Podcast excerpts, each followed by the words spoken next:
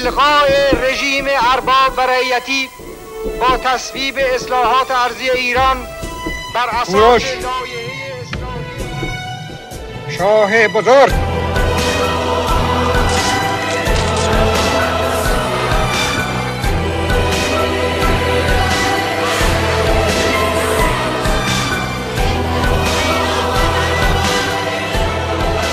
آیت الله مکرر تصریح فرموده بود. که به نام ملت هم صدای با ملت و برای ملت گام ها و صداهای خود را برداشته و بلند کرده.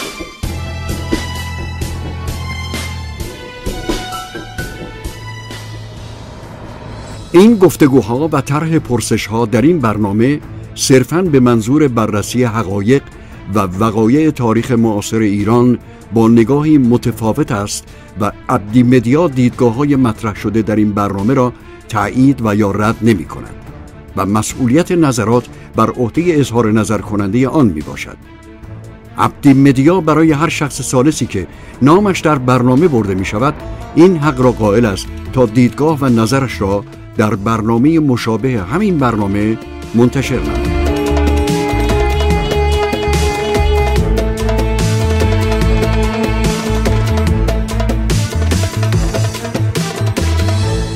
معمولا از سال 1343 شروع می‌کنیم که آغاز نخست وزیری هویدا هست و تا اواخر دهه چهل ابتدای دهه پنجاه مملکت ما یک سری در واقع توسعه های اقتصادی توسعه پیدا می‌کنه به لحاظ اقتصادی و سرریز پول نفت وارد صنعت میشه.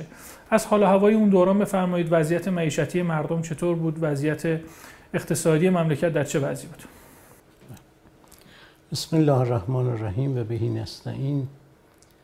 در مورد بحث اقتصاد ایران شاید یک اشاره به پیش از انقلاب بشه بد نیست که ما بدونیم چه شرایطی رو داشتیم و به چه شرایطی منتقل شدیم بعد از انقلاب.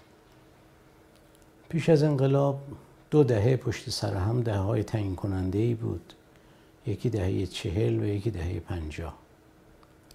دهه چهل در خلال این دهه میشه گفت تعدادی از میهن پرستان و وطن دوستانی در اقتصاد کشور حضور داشتند که تلاشهایی رو برای پایگذاری بعضی از صنایعی که مورد نیاز کشور بود در این دوره گذاشته شد. مثلا من می‌تونم به آقای مهندس آلی نسب اشاره بکنم که در طول همین دوره رقابت جدی رو در ساخت ملی در حوزه چراغهای خوراکپزی داشتن که کاری رو که انجام دادن اگر بهتر از نمونه انگلیسیش نبود حتما با اون نمونه رقابت می‌کرد و موجب افتخار کشور بود. این ربطی به رژیم پهلوی و اینها نداشت. ربطی به اشخاصی داشت که در هر دوره مثلا زمان امیر کبیر هم بالاخره تعدادی افراد وطن دوست وارد اقتصاد شدن و بنیانگذارایی رو کردن که اون بنیان ها ادامه هم پیدا کرد. بنابراین یک توسعه هایی در اون دوره اتفاق افتاد که کم و بیش یه پایگذاری هایی رو برای اقتصاد کشور تو حوزه صنعت لوازم خانگی خودرو پوشاک مثل کفش مثل چی اینا انجام شد. این ادامه داشت تا دهه پنجاه. دهه پنجاه یه نقطه عطفی تو اقتصاد کشور ماست که تقریبا در همه دوره ها بی سابقه است شبیه این نقطه عطف. و اون نقطه عطف این بود که ارز حاصل از نفت در اثر افزایش قیمت های نفت وارد کشور ما شد. ورود این ارز به داخل کشور شرایط جدیدی رو پدید آورد که تو اون شرایط جدید هنوز هم ما گرفتار بخشی از پیامدهای اون شرایط هستیم. شرایط این بود که این درآمد ارزی باید هزینه می‌شد در داخل کشور و اصرار به این که این درآمد عظیم ارزی که اقتصاد ما گنجایش چنین درآمدی رو نداشت در داخل کشور هزینه بشود پیامدهایی رو به دنبال داشت که مسیر اقتصاد ما رو تغییر داد. یعنی ما تبدیل شدیم به یک اقتصاد وابسته ای که برای خرید کالاهای ساخته شده غربی تلاش می‌کرد و اونها هم حساب دستشون بود. بالاخره پولی که برای نفت میپرداختن به یک طریقی از جیب ما باید در می آوردن و برنامه ریزی شده ما تبدیل شدیم به یک کشور وارد کننده وارد کننده ای که همه انواع کالا رو وارد می کردیم و مصرف ما آروم آروم تا نزدیک انقلاب سال 57 رسید به مصرفی که اروپایی ها مصرف می‌کردن. و نکته دوم غیر از مشکل مصرف و مشکل واردات فرهنگ کاری بود که در کشور ما شکل گرفت. تا پیش از اون افراد تلاش می‌کردن از دسترنج خودشون معاششون رو اداره کنن. اما در این نقطه تاریخی اقتصادی کشور اتفاقی افتاد که فرهنگ کار تبدیل شد به فرهنگ دلالی و واسطگی و از طریق گشایش نمایندگی های گوناگون ارز کنم که شرکت ها در ایران ما تولید رو آروم آروم کنار بگذاریم. و تبدیل بشیم به آدمایی که کار نکرده می‌خوان یک درآمد خوب و هنگفتی رو داشته باشن. این متاسفانه در اون اقتصاد ما فرهنگ سازی و نهادینه شد. نخست وزیر وقت من یادم اون وقت من جوان بودم. دانشکده ارز کنم که مدسالی بازرگانی می‌رفتم. 1350 بله بله. اون وقت ایشون سراحتا تو تلویزیون آمد گفت که ما درآمدهای خیلی خوب ارزی داریم نیاز به کار کردن نداریم. کی می‌گفت اینو؟ هویدا. دیگران رو ما به خدمت می‌گیریم برای ما کار می‌کنن و ما استفادهش می‌بریم. و این فرهنگ متاسفانه نهادینه شد و کاری که ما در اون طرف مرزای ما تولید صورت بگیرد و ما وارد کننده و توضیح کننده و مصرف کننده کالاهایی باشیم که نقش و سهمی در تولیدش نداریم این رایج شد. علاوه بر این مشکل دیگری که در این فاصله تقریبا سال 51 تا 57 پدید آمد این بود که برای این شرکت هایی که در ایران تشکیل شده بود و نمایندگی های گوناگونی که کار می‌کردن تربیت نیرو انسانی لازم بود. و من یادم هست که در اون زمان مثل قارچ مدرسه عالی بازرگانی تو ایران رشد کرد. چه در تهران چه در قزوین چه در کرمان چه در رشت. الان برگردیم به اون تاریخ نگاه کنیم. آغاز تشکیل مدارس حسابداری و مدارس بازرگانی در اون دوره به خصوص اوج خیلی زیادی داشت. منظور این بود که برای این شرکت هایی که باید کالای خارجی رو در داخل کشور ما توزیع می‌کردن و محل مصرفش رو پیدا می‌کردن. هم حسابدار لازم بود هم تبلیغاتچی لازم بود هم کسی که دانش marketing داشته باشه اینا در داخل کشور شروع شدن تربیت شدن.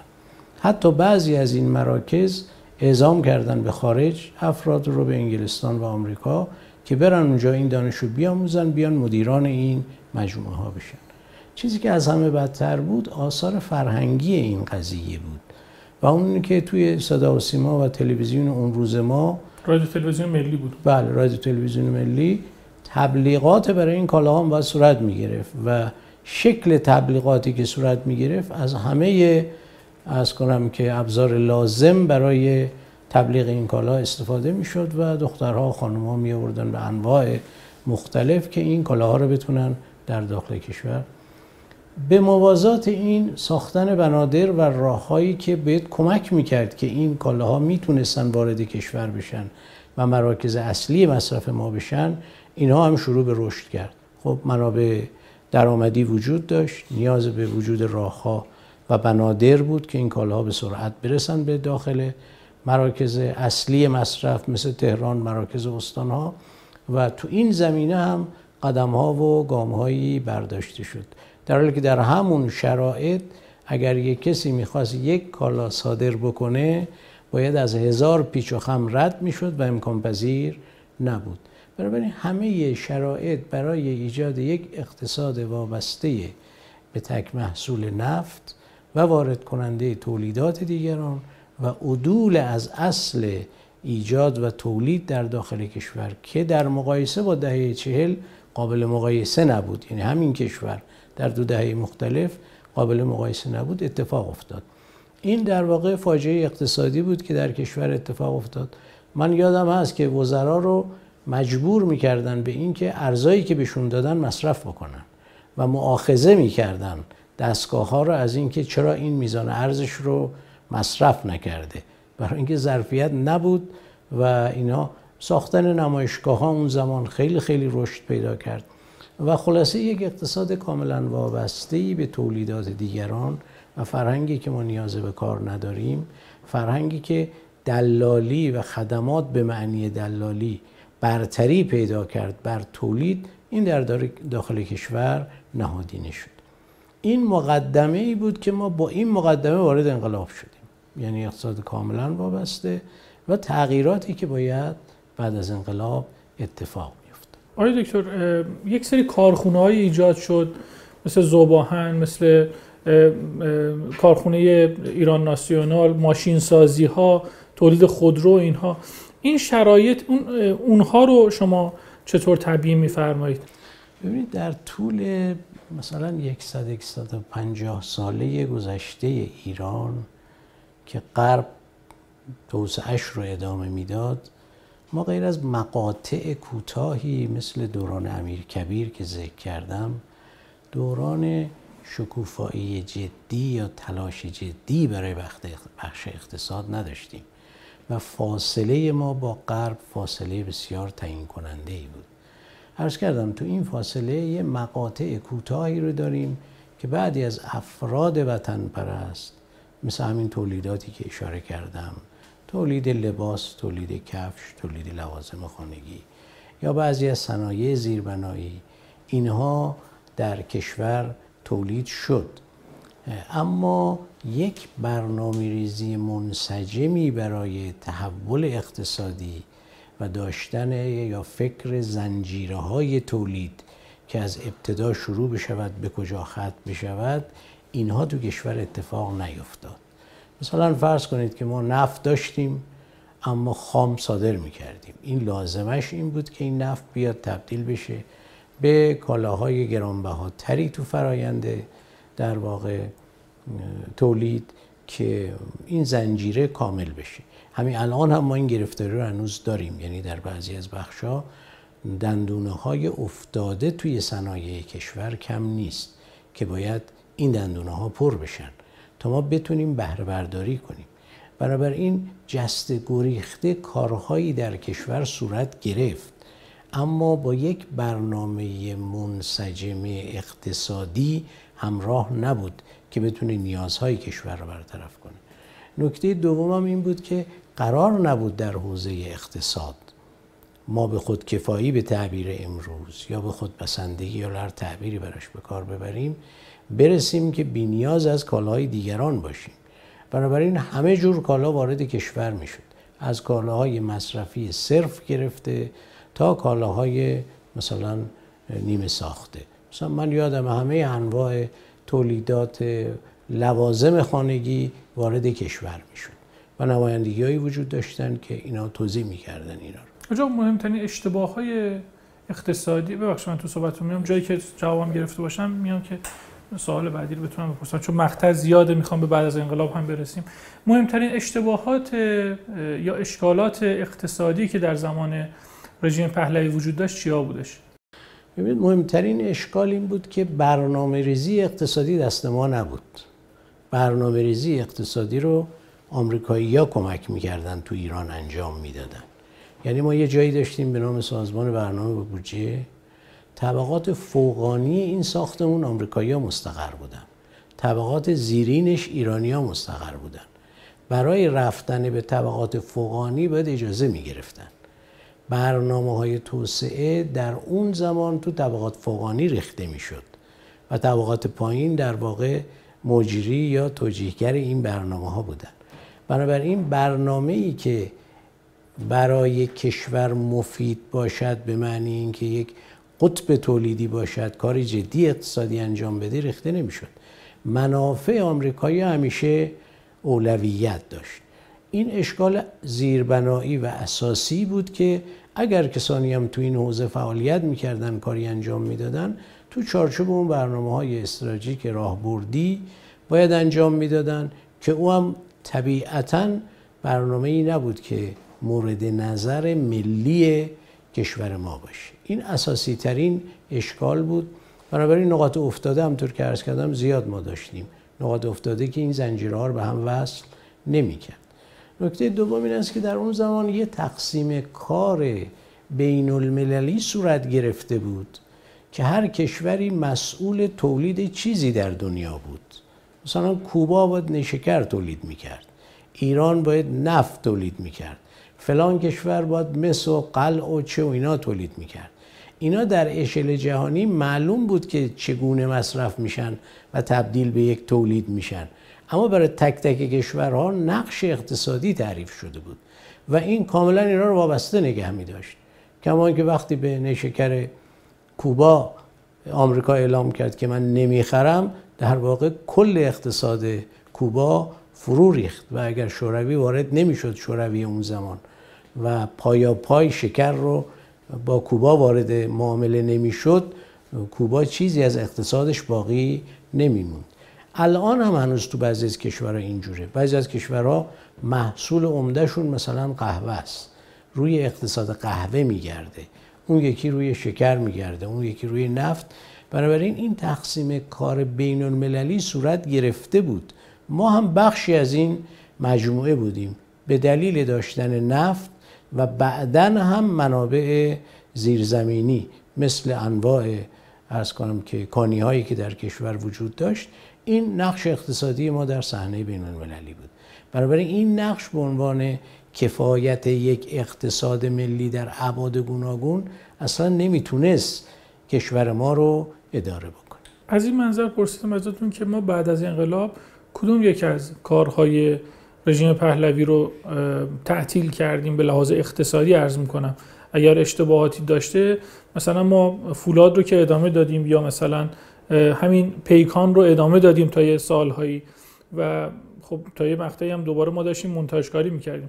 بوده چیزی رو که بخوایم بعد از انقلاب از فعالیت اقتصادی رژیم پهلوی لغوش کنیم کنسلش بکنیم یا حذفش کنیم؟ ببینید یه بخشی از کارهایی که زمان پهلوی صورت می‌گرفت من بعد از انقلاب می‌تونم نمونهش بگم چه اتفاقاتی افتاد. وقتی که ما رفتیم وزارت بازرگانی یکی از جاهایی که تحویل گرفتیم شهر و روستا بود.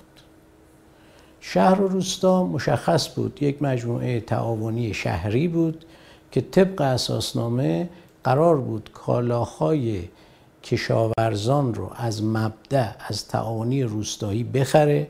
این هم اساسنامه تعاون روستایی بود هم اساسنامه شهر روستا به عنوان تعاونی شهری و واسطه ها رو حذف کنه و بیاره از مبدع به مقصد از تولید به مصرف اینا رو وصل بکنه. خب ما وقتی شهر روستا رو تحویل گرفتیم انتظار داشتیم که کلی از محصولات داخلی خود ما مثل نخود و محصولات کشاورزی داخل این مجموعه باشه. اما وقت شهر روستا رو تحویل گرفتیم تو انبارهای شهر روستا حجم عظیمی از کالاهای مصرفی وارداتی آمریکایی بود. یعنی روی کاغذ یه چیز بود در اجرا یه چیز دیگری. حالا اوایل انقلاب نمی‌دونم شما یادتون میاد سنتون اجازه میده یا نه خیلی جو ضد آمریکایی بسیار بسیار قوی بود. ما اونجا که رفتیم دیدیم بستنی آمریکایی تو انبارهای شهر روستا موج می‌زنه. ما نمی‌تونستیم انا از بین ببریم که اموال کشور بود. نمی‌تونستیم بستنی آمریکایی توضیح کنیم در داخل کشور. بنابراین ببینید از کجا به کجا قضیه انتقال پیدا کرده بود. چیکار کردیم بستنی رو؟ حالا هیچی موندیم. واقعا اون روزم نفهمیدیم اینا رو چیکار بکنیم. چی شد نتیجه بستنی؟ می‌خوام عرض کنم. ببینید معضل حال من کالاهای دیگه شو اسم نمی‌برم یعنی نمیشه اسم برد. کالاهای دیگری که از آمریکا مستقیم وارد شده بود. بنابراین این مجموعه الکلی بود؟ نه خیر نه. لباس های شنای خانم ها نمی‌دونم چی چی چی چی انواع. همه مستقیم با مارک آمریکایی از آمریکا وارد شده بود. جایی که قرار بود واسطه رو حذف کنه تولید داخل رو تقویت کنه و اینا. شما نمی‌دونم خاطرتون هست یا نه مثل این کیوسکایی که امروز برای روزنامه و چه و اینا ایجاد می‌کنن که هر جایی که امکان باشه کنار پیاده رو ایجاد می‌کنن. این شهر و روستاها رو در شهرهای کشور هر جایی که امکان بود تو پیاده رو و کجا و کجا ایجاد کرده بودن چندین دهنه که اینا این در واقع رسالت رو انجام بدن. اما در عمل مثل بقیه تابع بقیه سیاست های دوره پهلوی تبدیل شده بودن به مرکز واردات و توزیع کالاهای مصرفی آمریکایی. از جمله برنج از جمله بستنی از جمله لباس شنا از جمله کراوات از جمله چی همه اینا مملوف بود. اینا فقط نمونه ها من عرض می‌کنم. چیزی که خبری نبود کالای تولید کشاورزی داخل بود. و یکی از معضلات اون روز این بود که ما اینا رو چیکار بکنیم؟ حالا بعضش مثل برنج قابل توضیح بود ولی بقیهش رو واقعا ما نمی‌دونستیم چه کار بکنیم و موزل برخوردیم. بنابراین این نوع کارهایی که اجازه واردات به انواع کالاها و از بین بردن تولید داخلی طبیعتا وقتی اونا وارد می‌شد تولید داخلی دیگه جایی نداشت. اینا به طور طبیعی تعطیل شد یعنی دیگه قرار نشد که اینا وارد بشن. اما تو حوزه صنایع عرض کردم اینا حلقه هایی از زنجیره های صنعتی بودن که ایجاد شده بودن. اما اتصال میان اینا برقرار نبود. بنابراین جمهوری اسلامی کاری که باید می‌کرد شناسایی این زنجیره های تولید و جبران حلقه های افتاده اینا بود تا از یک تولید مثل اینکه از معدن در می اومد یا تولید فرض کنید فولاد صورت می گرفت پله پله این بتونه تبدیل به کالاها و محصولات داخلی بشه که قابل استفاده بشه و در واقع از حجم واردات کاسته بشه و به تولیدات کشور افزوده بشه. چون بالاخره جامعه ما یک جامعه جوانی بود هنوزم جامعه جوانه نیاز به کار داره. این کار در داخل عمدش از طریق تولید به صورت بگیره. چه تولید صنعتی چه تولید کشاورزی. بخش خدمات نه کفایت می‌کنه نه در دستور کار مجموعه کشور هست که بیش از حد و بیش از اندازه توسعه پیدا کنه. در زمان پهلوی تاکید بر این بود که ما تو بخش خدمات بخصوص دلالی و وارد کنندگی و نمایندگی توسعه جدی پیدا بکنیم و بخشای دیگه تحت شعا قرار بگیره انقلاب اون چقدر ماهیت اقتصادی داشت؟ مردم آیا به خاطر معیشتشون انقلاب کردن؟ ببینید اساس در واقع شعارهایی که در انقلاب داده شد اساس اقتصادی نداشت. یعنی مردم عمدتا از رژیم پهلوی نگران بودن و این یک امر کاملا سیاسی انقلابی بود و آمده بودن که این مجموعه رو از بین ببرن و به خصوص فسادی که در این دستگاه وجود داشت. و فسادم آشکار بود یعنی چیز قابل پنهان کردنی نبود. بنابراین معارضه هایی که با مباحث اسلامی صورت گرفت مثل تغییر تاریخ هجری به تاریخ شاهنشاهی مثل ارز کنم که فسادهایی که دربار و درباری انجام می‌دادن و آشکارم بود زمینه هایی شد برای اینکه مردم بیان بریزن و در واقع انقلاب کنن. البته این مطلب درسته که این زمینه ها عدم عدالت اقتصادی رو هم به دنبال خودش می آورد چون ادهی برخوردار بودن بقیه ملت غیر برخوردار و آمادگی از این جهت بود. منتها شعارها جهت نمی‌داد به جانب اینکه حتما ما در این انقلابی که می‌خوایم انجام بدیم می‌خوایم برسیم به یه سری مباحث اقتصادی. فرض کن در اقتصاد در انقلابهای دیگه مثل انقلاب روسیه شوروی اونجا بحث نان مسکن آزادی بود. خیلی سریع بحثا راجع به مباحث اقتصادی بود. اگر آزادی هم بحث می‌شد بعد از مباحث این مباحث سیاسی بعد از مباحث اقتصادی میومد اما شعارهایی که در جمهوری اسلامی داده می‌شد شعارهایی بودند که عمدتا شعارهای مربوط به حوزه های فرهنگی و سیاسی بودند. اگر شعاری هم مطرح می‌شد به عنوان اقتصاد شعارهای بعدی بودن بعدا هم از امام رضوان طلعی تو صحبت هایی که می‌کردن تاکید می‌کردن که بالاخره مردم من خاطرم از تو فرمایش ایشون این بود مردم جوانشون رو نمیدن که نون خربوزه به دست بیارن.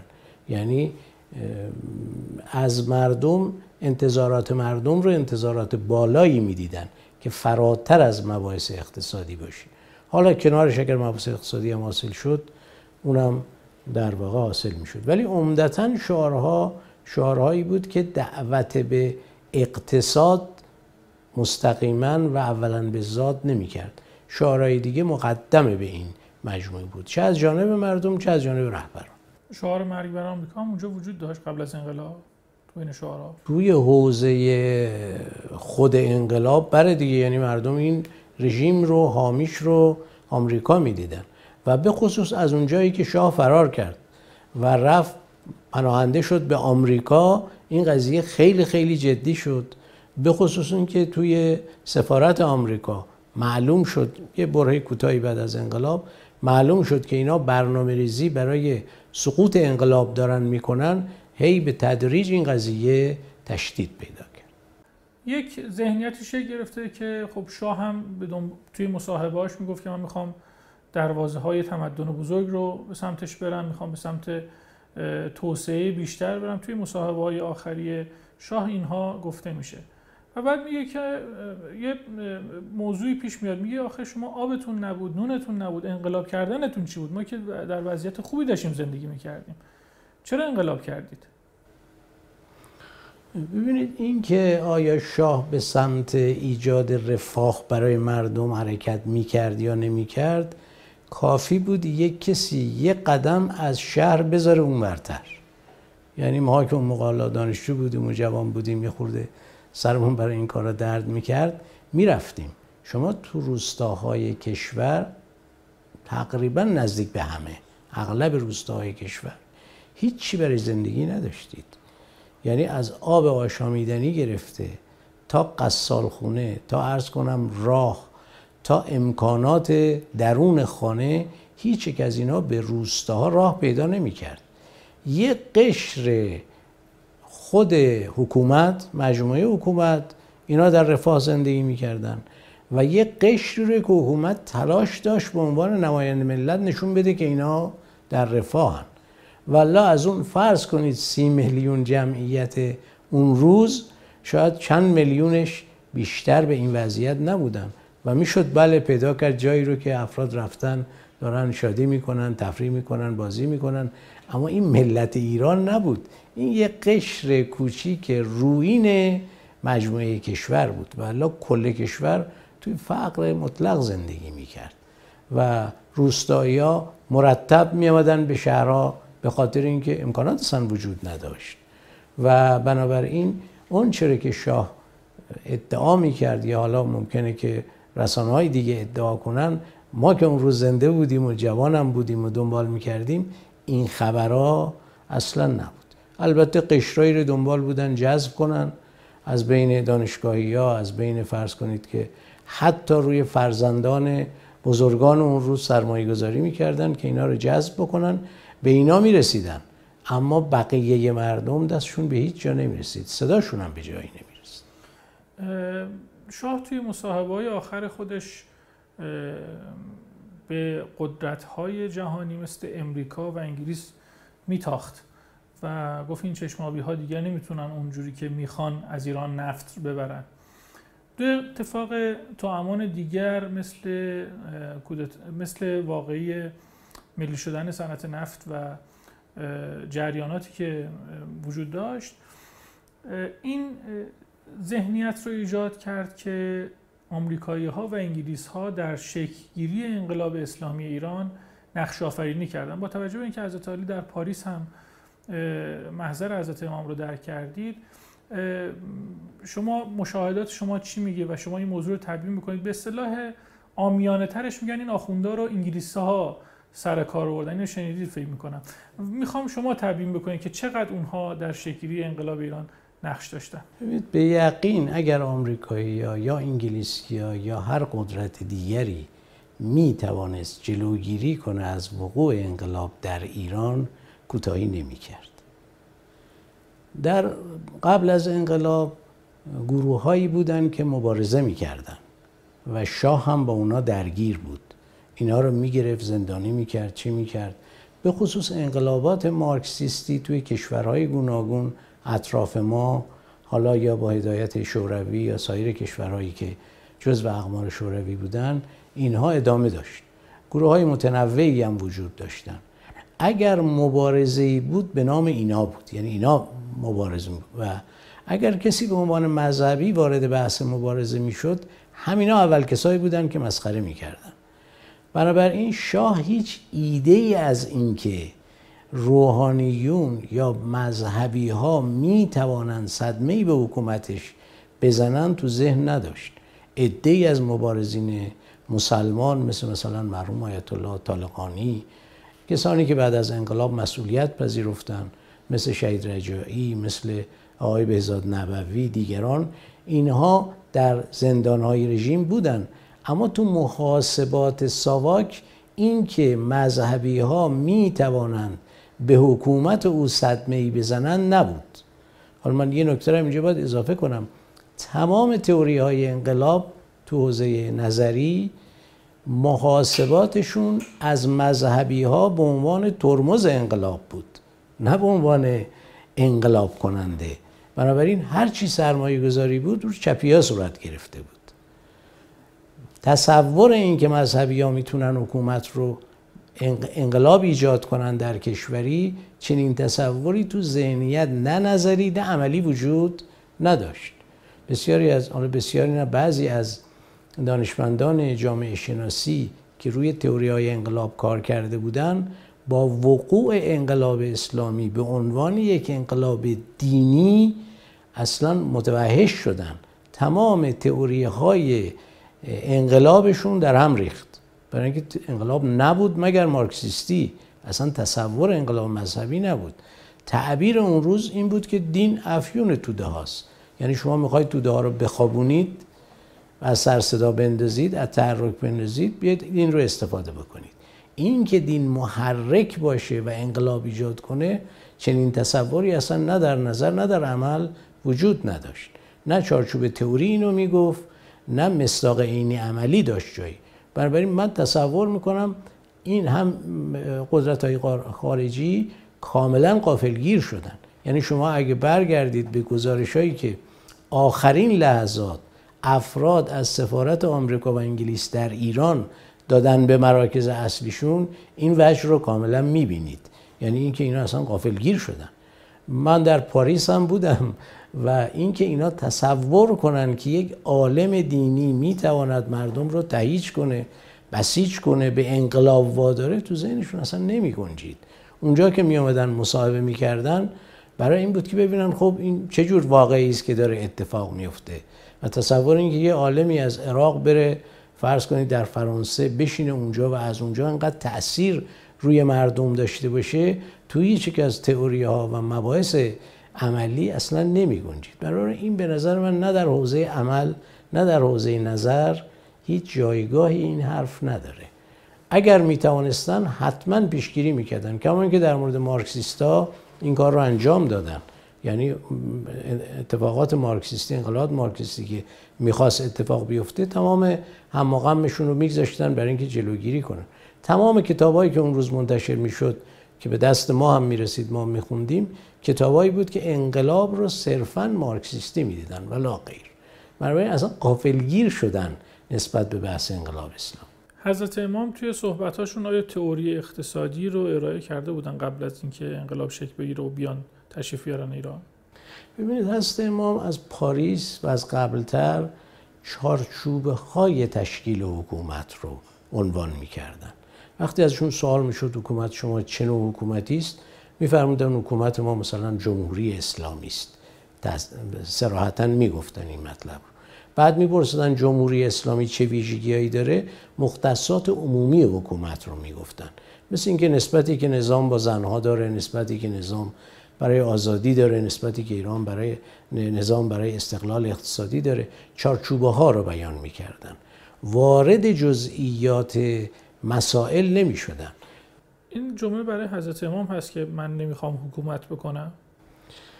ببینید حضرت امام وقتی در پاریس تشریف داشتن نظرشون این بود. این در مکتوباتی که از ایشون هم به جا مانده و مصاحبه هایی هم که ایشون کردن هست که من خودم یا روحانیت نمی‌خواد حکومت کنه.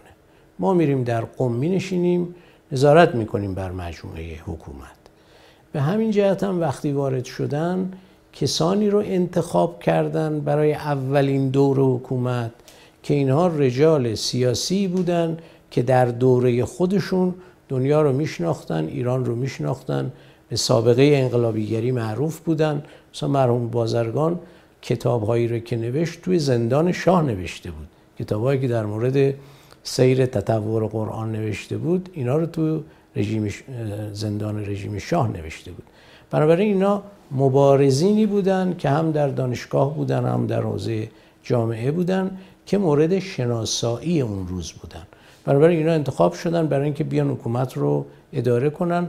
امام هم دعوه این رو نداشتن که خودشون مستقیم در حکومت دخالت بکنن. فرمایششون این بود که ما نظارت می‌کنیم بر حکومت. منتها وقتی وارد شدن حکومت رو دادن دست این بزرگوارا احساس کردن که مسیر داره به سمت دیگری میره که الزاما مسیر انقلاب نیست. یعنی ناگزیر به مداخله شدن. وقتی بعد از انقلاب وارد شدن احساس کردن که نمیشه بشینن و نظارت کنن. باید اوضاع رو به دست بگیرن تا انقلاب نظام شکل بگیره که نظام جمهوری اسلامی باشه.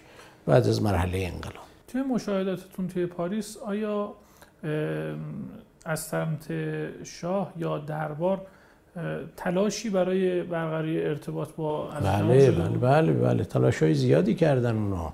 ببینید خود رژیم شاه هم وقتی براش مسجل شد که نیروهای مذهبی به رهبری است امام رضا علیه در پاریس و با اون تظاهرات هایی که در ایران صورت می گرفت تظاهرات های میلیونی که سابقه نداشت حتی با کشتار هم دیگه نمی‌شد مثل 17 شهریور اینا رو جمع کرد و از بین برد. و بزرگانی مثل شهید بهشتی رضا علیه پیش قراول این در واقع تظاهرات بودن جنبندی رسید که این در واقع نیروهای مذهبی هستند که اصلا متن کارن و نیروهای مارکسیست و کمونیست اینا تعیین کنندگی در این حرکت ندارن. این افرادی رو فرستاد به پاریس مثلا افرادی که در واقع دستن در کار بودن یا خود این افراد اومدن در پاریس؟ خدمت امام رسیدن و پیشنهاداشون این بود که مثلا حالا فرض کنید ما شاه سلطنت کنه به عنوان پادشاه و از کنم که به این معنی حاکمیت نداشته باشه. یعنی یه مثلا شبهی از ایشون باشه ولی سلطنت ادامه پیدا کنه. از یک مجموعی داشتن به نام شورای سلطنت که رئیس این شورا یک فردی بود. اینو فرستادن اومد خدمت از امام. از, از امام. الان خاطرم میاد عرض می‌کنم شما از 50 سال پیش می‌پرسید. نیم قرن گذشته. ارز کنم که ایشونو فرستادن آمد اونجا که ملاقات کنه با حضرت امام. حضرت امام فرمودن اول تو برو مصاحبه کن شورای سلطنت رو انحلالش رو اعلام بکن بعد بیا من با تو مصاحبه می‌کنم. و این این کار کرد. یعنی رفت اعلام انحلال شورای سلطنت رو کرد که خب که قدم خیلی بزرگی به جانب تثبیت انقلاب بود. و اون چیزی که ساخته بودن در واقع از بین برد خودش و بعد از تمام باش صحبت کردن. کسان زیادی می آمدن اونجا که می‌خواستن ملاقات بکنن. و عرض کنم که نظر از امام رو بدونن و یه جوری نزدیک کنن این قضیه رو که به انقلاب منجر نشه اینکه سلطنت رو نگه داریم نظر مرحوم آقای بازرگان هم بود درسته؟ بله ببینید شعبه ای هم در خود ایران بود که ما پادشاهی رو به معنی عمومیش نگه داریم منتها قدرت مطلقه شاه رو که در این دوران شکل گرفته بود اینو کاملا محدود کنیم که در واقع حالا تصور رو در واقع از کنم که تفکری بود که با این شکل میشه. بنابراین نگاه اون دوستان این بود که بدون اینکه انقلابی اتفاق بیفته انتقال رژیم انجام بشه. فکر هم نمی‌کردن انقدر سریع همچین اتفاقی بیفته. مثلا آقای بختیار مصاحبه که داشته گفته بود که اگر آقای خمینی می‌خوان که رئیس نخست وزیر بشن یا چیز مثل همینا من در جای خودم خیلی راحتم. یعنی فکر می‌کردم امام می‌خواد که نخست وزیر بشه یه همچین فکری می‌کردن. ببینید یادتون هست مصاحبه رو؟ واکنش امام چی بود؟ بله بله. وقوع انقلاب اسلامی در مجموع برای کل دنیا با اون چارچوبای تئوریکی که عرض کردم در تئوری انقلاب جامعه شناسی و تصوراتی که نسبت به مذهب بود کاملا غیر مترقبه بود. یعنی قبل از اون هیچ انقلاب مذهبی اتفاق نیفتاده بود. شما بهتر از من می‌دونید انقلاب اسلامی نخستین انقلاب دینی در دنیاست. به دنبال رهبری انبیاء علیهم السلام و حکومت ائمه علیهم السلام. نخستین انقلاب دینی در عصر حاضر که کلا دین رو از مهاق بیرون آورد و آورد تو صحنه جامعه به عنوان یه عنصر محرک انقلابی. ادبیات علمی دنیا از این پس تغییر جدی کرد. یعنی واقعا یه نقطه عطفی بود تو این زمینه. هم در حوزه سیاسی هم در حوزه جامعه شناسی حتی تو حوزه روانشناسی مدیریت و در واقع دینداران دنیا رو از اظهار خجالت زدگی و شرمساری از دین داشتن آورد به صحنه افتخارآمیز بودن دین و محرک بودن دین. چون دین هرچی قبلش بود به تعبیر مارکسیستا مخدر بود و می‌تونست مردم رو نگه داره. بنابراین تصور این که تو اون مقطع در کل دنیا رو عرض می‌کنم ها که یک نظامی یک انقلابی با ماهیت دینی بتواند در یک کشوری پیروز بشود و نظام تشکیل بدهد اصلا ذهنیتش وجود نداشت. این در بین دیگران بود در بین خود ایرانی ها و مسلمان ها هم چون تجربه و سابقه نداشت. تصور این که به این سرعت انقلاب بیاد و پیروز بشه اصلا نبود. خیلی از دوستانی که اون زمان بودن فکرشون این نبود که اصلا انقلاب در این مدت کوتاه به پیروزی می‌رسه.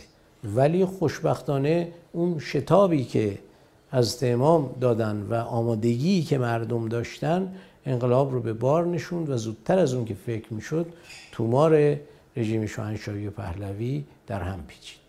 خاطر خاصی از زمانی که با حضرت امام در پاریس بودیم و نقل نکرده باشید دارید؟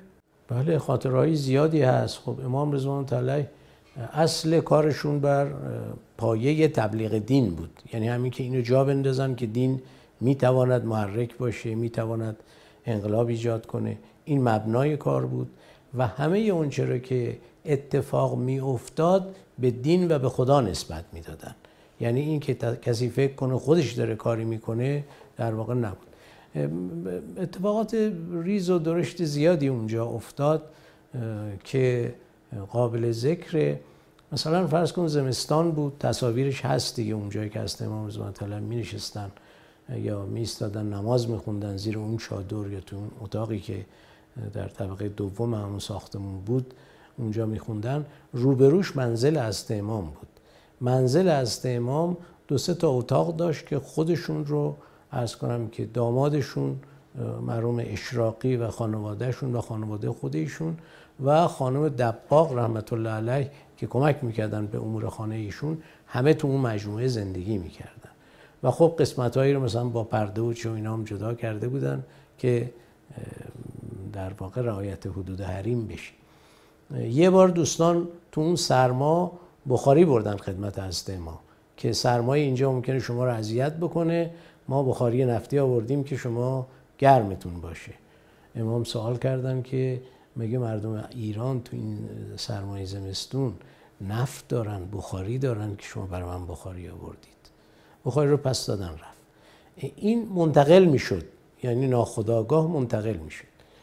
و این احساس عدالت که بین خودشون و مردم برقرار می‌کردن پیامه های بسیار بلندی برای مردم داشت که در حقیقت مردم می‌گرفتن این پیام ها رو.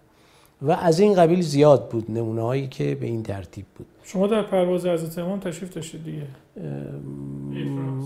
من جزو کسانی بودم که بلیت های اون پرواز رو تهیه کردم و به اسم تک تک افراد زدیم و چون همه باید می‌رفتن سوار می‌شدن. ما آخرین نفراتی بودیم که باید همه رو راهی می‌کردیم.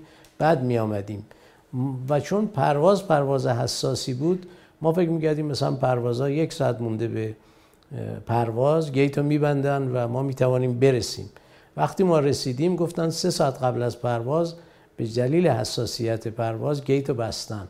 و ما موندیم. یعنی ما خودمون امکان سوار شدن تو هواپیما استعمام رو نداشتیم. ولی بلافاصله چند ساعت بعدش هواپیما بود. ما با اون هواپیمای بعدی توفیق پیدا کردیم. ما وقتی وارد ایران شدیم از بالا جمعیت رو که به سمت بهشت زهرا در حرکت بودن نزدیکی شدیم می‌دیدیم. بنابراین ما که وارد شدیم فرودگاه هیچ خبری نبود. ولی جمعیت تو راه بهشت زهرا بودن از امام که می‌رفتن. نه ما جز جاموندگان تاریخ اون زمان است. به صحبت های حضرت امام رسیدید در بهشت زهرا؟ خیر خیر. آیا این جمله از حضرت امام بوده که فرمودن آب و برق مجانی هست؟ ببینید من هنوز هم اعتقاد دارم که ظرفیت اقتصادی کشور برای تأمین رفاه مردم به خصوص برای قشرهای ضعیف بسیار بالاست. و ما می‌تونستیم این کار رو انجام بدیم. الان هم تصور من با توجه به آشنایی که به کم و بیش به بخش اقتصاد دارم این است که امکان پذیر چنین کاری.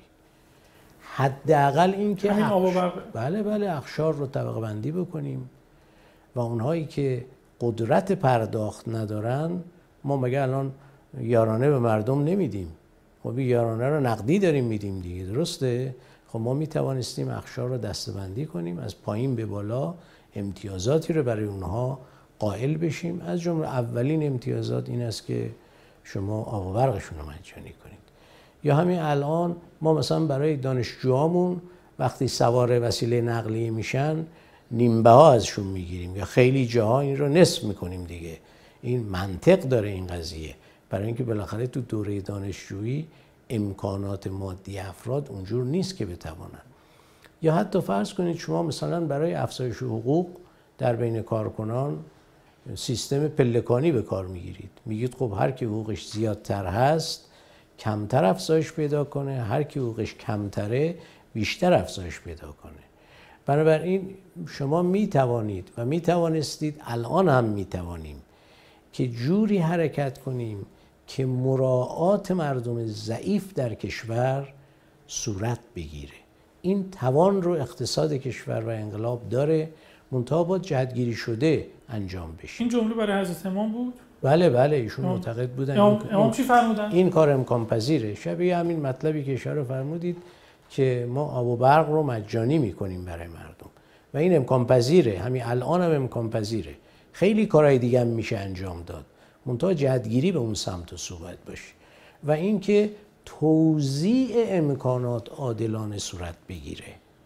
حالا آمار ارقامی است که شاید نشه خیلی بیان کرد ولی امکانات اگر توزیعش عادلانه صورت بگیره خیلی از کارها علاوه بر اون چیزی که اشاره فرمودید رو ما می توانیم داخل کشور به انجام برسونیم.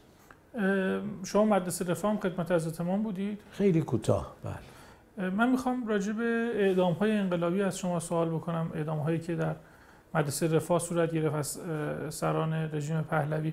چقدر با اونها شما موافق بودید و فکر می‌کنید که اونها آیا کمک کرد به انقلاب ایران؟ والا من حقیقت تو موقعیت تصمیم گیری تو این زمینه نبودم. چون ما دیر رسیدیم عرض کردم به الان که دارید نگاه می‌کنید اون قضیه. بله ببینید انقلاب ها دو جور برخورد کردن بعد از انقلاب با مخالفانشون. یک کسایی وارد شدن عفو عمومی دادن افراد رو جذب کردن. ارز کنم که حتی کمک گرفتن از کسانی که صحیح و دخیل نبودن خیلی در جنایات گذشته. بعضی ها بعضی از انقلاب ها هم اینها افراد سرشناس رژیم گذشته رو اعدام کردن. یا اونا فرصت پیدا کردن فرار کردن از کشور. بنابراین این دو نوع برخورد تو انقلاب ها صورت گرفته. منم به نظرم اونچه که در انقلاب رسول الله صلوات الله علیه و آله و سلم اتفاق افتاد می‌تونست محور در واقع استراتژی برخورد ما قرار بگیره. خب حضرت حتی ارز کنم که خانه ابا سفیان رو به عنوان معمن اعلان کردن و فرمودن هر کس به خانه عبا سفیان بره از در واقع مجازات معافه یعنی تأمین داره. بنابراین می‌شد که اون استراتژی رو دنبال کرد و عمل کرد. نظرتون راجع به شخص آقای هویدا چی بود؟ والا هویدا مشکلات جدی بیشتر از اون داشت. یعنی شاید بخشی از این عرائزی که من در مورد اقتصاد کشور کردم و تغییر فرهنگ و اون عرض شود که نقطه عطفی که هنوزم ما گرفتار پیامداش هستیم. مثل وابستگی به نفت مثل چه چه چه یا فرهنگ مصرفی که هنوزم نتونستیم درمانش بکنیم. کمترین اتفاق میفته مردم دنبال کار دلالی می‌دونن این کار دلالی در واقع یه ریشه فرهنگی اقتصادی براش گذاشته شد که هنوزم ما نتونستیم. این کارهایی که ایشون تو اون دوره انجام داد و همین که فرهنگ کار ما رو به این طرف آورد که آقا نیاز به کار نداریم و ارز کنم که دستمون می‌کنیم تو جیبمون را میریم دیگران برای ما کار می‌کنن. اینا جرم های کوچکی نبود در مجموعه کشور. شاید هر نظام رژیم دیگری هم بود. یعنی اگر رژیم شاه هم ادامه پیدا می‌کرد چه بسا یقه هویدا رو میچسبید و براش مجازات تعیین نظرتون راجع به اعدام هویدا چی بودش؟ شکل اعدامش و عرض کردم عرض کردم ایشون به خاطر کارهایی که در مجموعه نظام نظام شاهنشاهی انجام داد و زمینه هایی رو که هنوزم که هنوز ما گرفتارش هستیم انجام داد به نظر من کار نادرستی در مورد ایشون نبود. با شیوه اعدامش موافق بودیم. فکر نمی‌کنید زود اعدامش انجام شد؟ اگه میمون مثل آقای فردوس می‌تونست اطلاعات بهتری به ما بده؟ حالا من عرض کردم نحوه برخورد ما اگر متفاوت می بود می‌تونست خیلی از کارا رو انجام بده. اما بعضی از اینا واقعا مستحق اعدام بودن. یعنی جرمشون بسیار بزرگتر از اون بود که می‌شد نگهشون داشت. شما از مؤسسین سپاه بودید درسته؟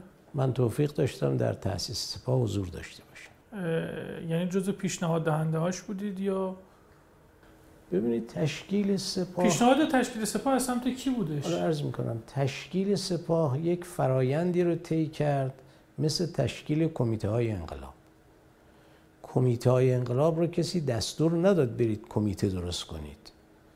بلکه مردم به جهت تنگناهایی که در زمستان سال 57 پدید آمده بود خودشون احساس کردن که تشکلایی رو باید به وجود بیارن که به کمک همدیگه بشتابن. یعنی یه مراکزی ایجاد بشه که جوانها دور هم جمع بشن کمک کنن به حفظ نظم به حفظ چه؟ حتی در توزیع نفت چه چه چه اینا مشارکت کنن. بعد از وقوع انقلاب این احساس که ما نیازمند یک بازوی نظامی در مجموعه کشور هستیم به جهت مجموعه تهدیداتی که از باقی ماندهای رژیم شاه می‌شد و نگرانایی که از انتقام آمریکایی صورت می گرفت این تقریبا عمومی بود. عین بحث کمیته انقلاب یعنی خودجوش بود. بنابراین شما شاهد بودید که گروه های گوناگونی چه در تهران چه در شهرستان ها تشکیل واحد های نظامی حفاظت و حراست از نظام رو دادن. تشکیل سپاه در واقع ترکیب این گروه ها با هم و متحد کردنشون بود. که حالا آقای داوودی شمسی که تجربه ای در کار اداری داشتن زحمت تدوین یک اساسنامه را کشیدن که چگونه این گروه ها دور هم جمع بشن و با یک اساسنامه واحد کار حفاظت و حراست از انقلاب را انجام بدن. حتی زمانی که از امام تشریف آوردن تهران که من عرض کردم با فاصله اومدم بالاخره حفاظت جان ایشون موضوع جدی بود. آقای قرضی نقشش چی بود توی تشکیل سپاه؟ آقای قرضی جزو بنیانگذاران سپاه بودن و با توجه به اینکه بعضی از دوستان در اون دوره آموزش هایی رو در زمان قبل از انقلاب در سوریه و فلسطین و اینا دیده بودند اینها تجربه هایی رو داشتن برای تشکیل چنین تشکل های نظامی. بنابراین ایشون شهید کلاهدوز رحمت الله علیه که در واقع در ارتش کار کرده بود و مجرب بود.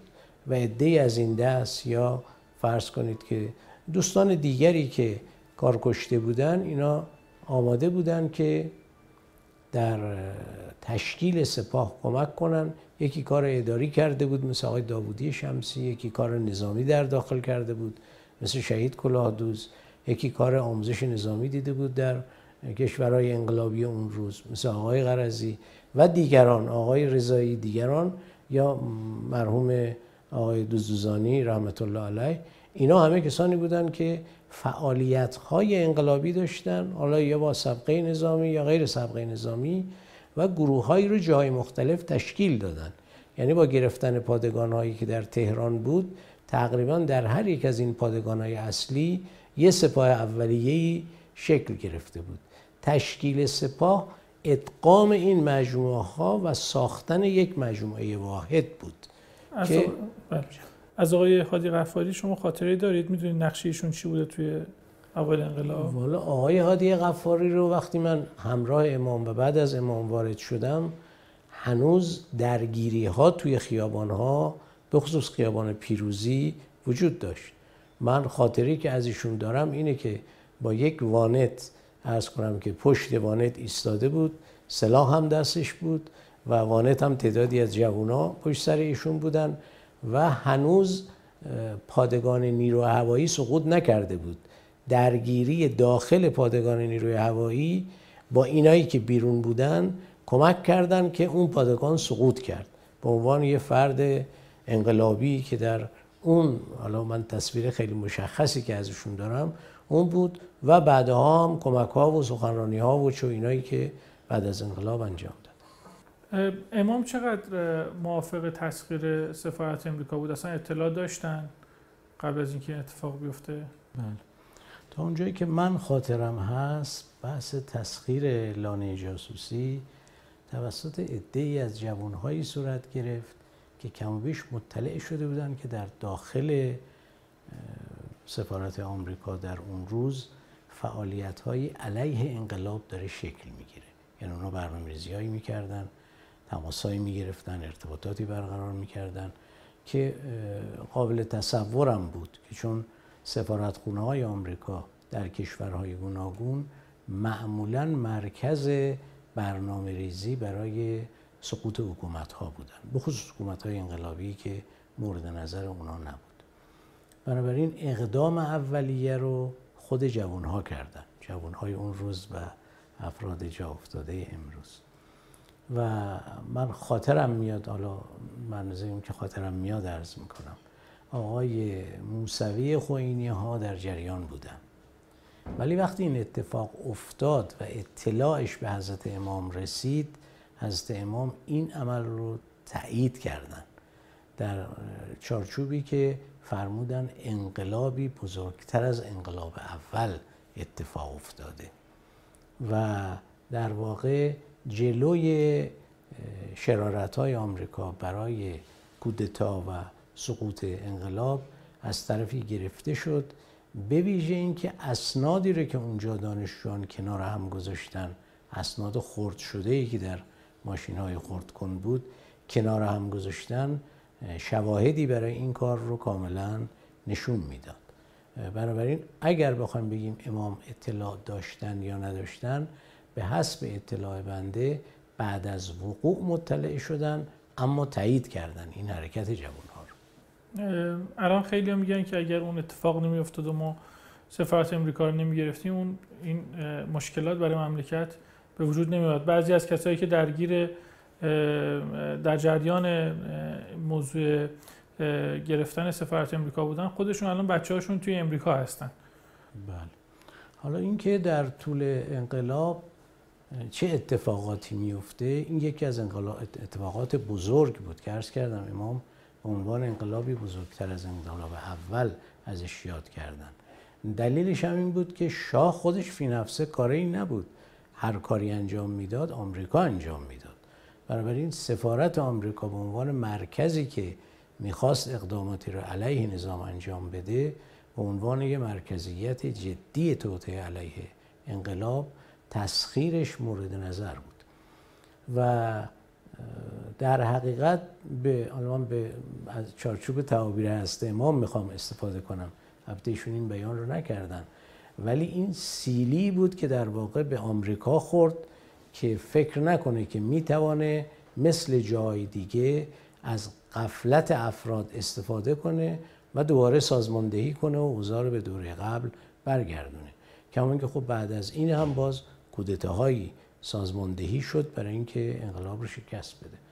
حالا دوستانی که در اون مجموعه شرکت داشتن در اون واقع شرکت داشتن امروز چه میاندیشیدن من نمی‌دونم ولی برداشت خود من این است که اون واقعه جزء نقاط عطف انقلاب اسلامی بود و یک شتاب جدیدی رو به انقلاب داد که کمک کرد به توسعه و تثبیت انقلاب. آقای بنی خودش رو در زمان انقلاب خب با پرواز امام هم برگشت. امام خیلی با ایشون نزدیک بود در فرانسه و در ابتدای انقلاب خودش رو به عنوان یکی از توریستیان های اقتصادی انقلاب معرفی می‌کنه کتاب هایی رو مقالاتی رو تعلیف می‌کنه و اینطور عنوان می‌کنه. از آقای بنی به اون بگید چقدر ایشون در, در واقع به عنوان یک توریستیان اقتصادی مطرح بودن اون زمان و چی شد که آقای بنی صدر از قطار انقلاب پیاده شد؟ پیاده شد اصلا یا پیادهش کردن؟ ببین آقای بنی صدر معتقد بود که چهل تا آ... من این بیانه خودشون رو نقل می‌کنم. چهل تا علم وجود داره و من بر همه این چهل علم مسلطم. از جمله اون که مثلا در حوزه میگذره. اقتصاد سیاست کجا کجا و چنین برداشتی از خودش داشت. دوستانی هم که در انگلستان بودن و در پاریس و در انگلستان بودن که با ایشون قبل از انقلاب همراه بودند اونها هم از این نکته شخصیتی ایشون گله داشتن. ایشون یک کتابی نوشته بود قبل از انقلاب تو حوزه کیش شخصیت با این عنوان. دوستانی که همکار ایشون بودن قبل از انقلاب می‌گفتن می‌گفتن این در واقع کتاب ایشون کیش کیش شخصیته. کیش شخصیت نیست. بنابراین معضلات شخصیتی ایشون از قبل از انقلاب در بین کسانی که دور بر ایشون بودن و از نزدیک با ایشون کار می‌کردن مشخص بود. این مربوط به بعد از انقلاب نبود. منتها یه موقعیتی پدید آمد و ایشون کاندید شد. مردم هم قرار بود رأی بدن و شرایط انقلاب هم هنوز تثبیت نشده بود و خب اسم ایشون هم جوری بود که تو تبلیغات جا افتاده بود که می‌گفتن بنی صد صد درصد. تعابیر اینجوری و کمکی که بعدا دیگران هم کردن که اونا هم همراه ایشون از قطار انقلاب پیاده شدن اینا دست به دست هم داد ایشون به عنوان رئیس جمهور انتخاب شد. اما من به نظرم نه شخص ایشون نه اطرافیانشون آمادگی چنین ظرفیتی برای انقلاب رو نداشتن. من با شناخت درز می‌کنم که این حرف رو می‌زنم. بنابراین وقتی به ریاست جمهوری رسید ایشون تصورش این بود که دیگه حالا همه قدرت های دیگر رو باید کنار بذاره و خودش حکومت کنه از جمله حضرت امام. و خب این نشدنی بود با تجربه که قبلا اتفاق افتاده بود در مورد آقای بازرگان و تیمشون و اینها. این تجربه دوم دیگه نباید تکرار می‌شد. و خب اینکه ایشون مجموعه اطلاعاتش رو و تهیه آمار و اطلاعات و ارقامش رو واگذار کرده بود به تیم ها و افرادی که آمار می ساختن و در اختیارشون قرار می‌دادن اینا جزو مشکلات جدی بود. در حقیقت عده دور ایشون بودن که تصورشون این بود که سهمی رو که از انقلاب مورد نظرشون بود نبردن و دنبال این بودن که این سهم رو توسعه بدن و این خب به مذاق مردم سازگار نبود چنین چیزی. بنابراین ایشون فرصت کافی بهش داده شد. اما از این فرصت به بدترین وجه ممکن استفاده کرد و با کارهایی که انجام داد و با ظرفیتی که برای انجام خدمت ریاست جمهوری نداشت عملا خودش خودش رو از قطار انقلاب پیاده کرد فکر می‌کنین اگه میموند اعدامش می‌کردن؟ والا هست امام آخرین بیانی که در مورد ایشون داشتند من یادمه که فرمودند که ایشون فرزند مل... قریب به این مزامین فرزند ملای همدانی است. چون پدر ایشون روحانی بود روحانی سرشناسی هم بود. و توصیهشون این بود که ایشون بماند و به کار علمیش و چه و ایناش ادامه بده چون مدعی بود که کار علمی انجام میده چهل علم رو تسلط داره به کار علمشون ادامه بده. بعید می‌دونم که امام اجازه می‌دادن که ایشون رو اعدام بکنن. چون قرار بود که ایشون بمونه و ادامه بده. ولی کارهایی که انجام داد و توهماتی که براش ساختند با همون اطلاعاتی که عرض کردم موجب شد که ایشون از مجموع کشور فرار کنه. من یادم هست که مرحوم شهید بهشتی تو همون مقطع که هنوز زنده بودن و رئیس دیوان عالی بودن یک بار به آقای موسوی اردبیلی که ارز کنم که با ایشون کار می‌کردن فکر کنم دادستان کل بودن حالا اگر اشتباه نکنم. زنگ زدن و گفتن که من شنیدم که شما خانواده بنی صدر رو دستگیر کردید و همین الان آزاد کنید. جرم ایشون چه ربطی داره به خانواده ایشون؟ و آقای موسی اردبیلی رحمت الله علیه فرموده بودن که اجازه بدید من بررسی کنم و به شما جواب میدم. بعد مهلت گذاشته بودن که تا این فاصله شما این کار رو انجام می‌دید.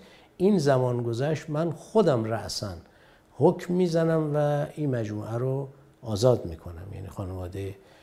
بنابراین برخورد مجموعه انقلاب به خصوص مثلا رویکرد شهید بهشتی رضوان الله به این مجموعه این نبود که اینا اذیت بشن و تاوان عملکرد آقای بنی صدر رو بپردازن. و خود آقای بنی صدر هم به نظر من از این ظرفیت موجود بهره کافی نتونست ببره و خلاف عمل کرد. واقعی بودش که با لباس زنونه فرار کردیشون؟ ما هم اینطور شنیدیم اما اطلاعات شما چی شنیدید؟ ما همین که ایشون همراه مسعود رجوی با لباس زنونه از فرودگاه رفتن و فرار کردن. ولی اطلاع دقیق من ندارم. درسته. شما از آقای بنیصد خاطره حضوری و نزدیکی چیزی داشتین؟ از نزدیک ملاقاتی داشتین؟ ببینید یکی از مواردی که من خودم هم قبل از انقلاب هم به بعد از انقلاب به جنبندی که عرض کردم که ایشون ظرفیت این کار رو نداشت رسیدم این بود که خب ایشون یه تعاملاتی با سپاه باید می داشت خب سپاه هم اون روز یه کاملا مجموعه جوان نوپایی بود و داشت شکل می گرفت توی پادگان ولی عصر ایشون اومد سخنرانی کرد و عملا اونجا سپاه رو به دو بخش تقسیم کرد. یعنی سپاه رو شقه کرد و دو بخش رو روبروی هم قرار داد. در حالی که یه آدم عاقلی که توی مستر رئیس جمهوری هست حالا فرض کنید که جانشین فرمانده کل یا فرمانده کل قوا هم بهش دادن او رسالتش این نیست که نیروی نظامی رو شقه بکنه. یعنی با اون سخنرانی که اونجا کرد دو تا گروه درست کرد که این دو تا گروه کاملا مقابل هم ایستادند و برای سپاه خیلی ضربه و صدمه بود و تلاش شد که این در واقع شکافی رو که ایشون ایجاد کرده بود بتونه بعدا ترمیم بکنه. عرض به خدمت شما که این مقدار باز بیایم جلوتر. من می‌خوام بدم که انقلاب اسلامی ایران چه چیزی رو از پهلوی تحویل گرفت به لحاظ ظرفیت ها و داشته یعنی میراث پهلوی برای انقلاب اسلامی ایران چه بودش؟ والا من چیز خیلی مشخصی که چه مملکتی رو ما تحویل گرفتیم؟ مملکت که من عرض کردم توضیح دادم. مملکتی رو تحویل گرفتیم که قرار بود در سال آخر سلطنت پهلوی 26 میلیارد دلار در سال هزینه بکنه.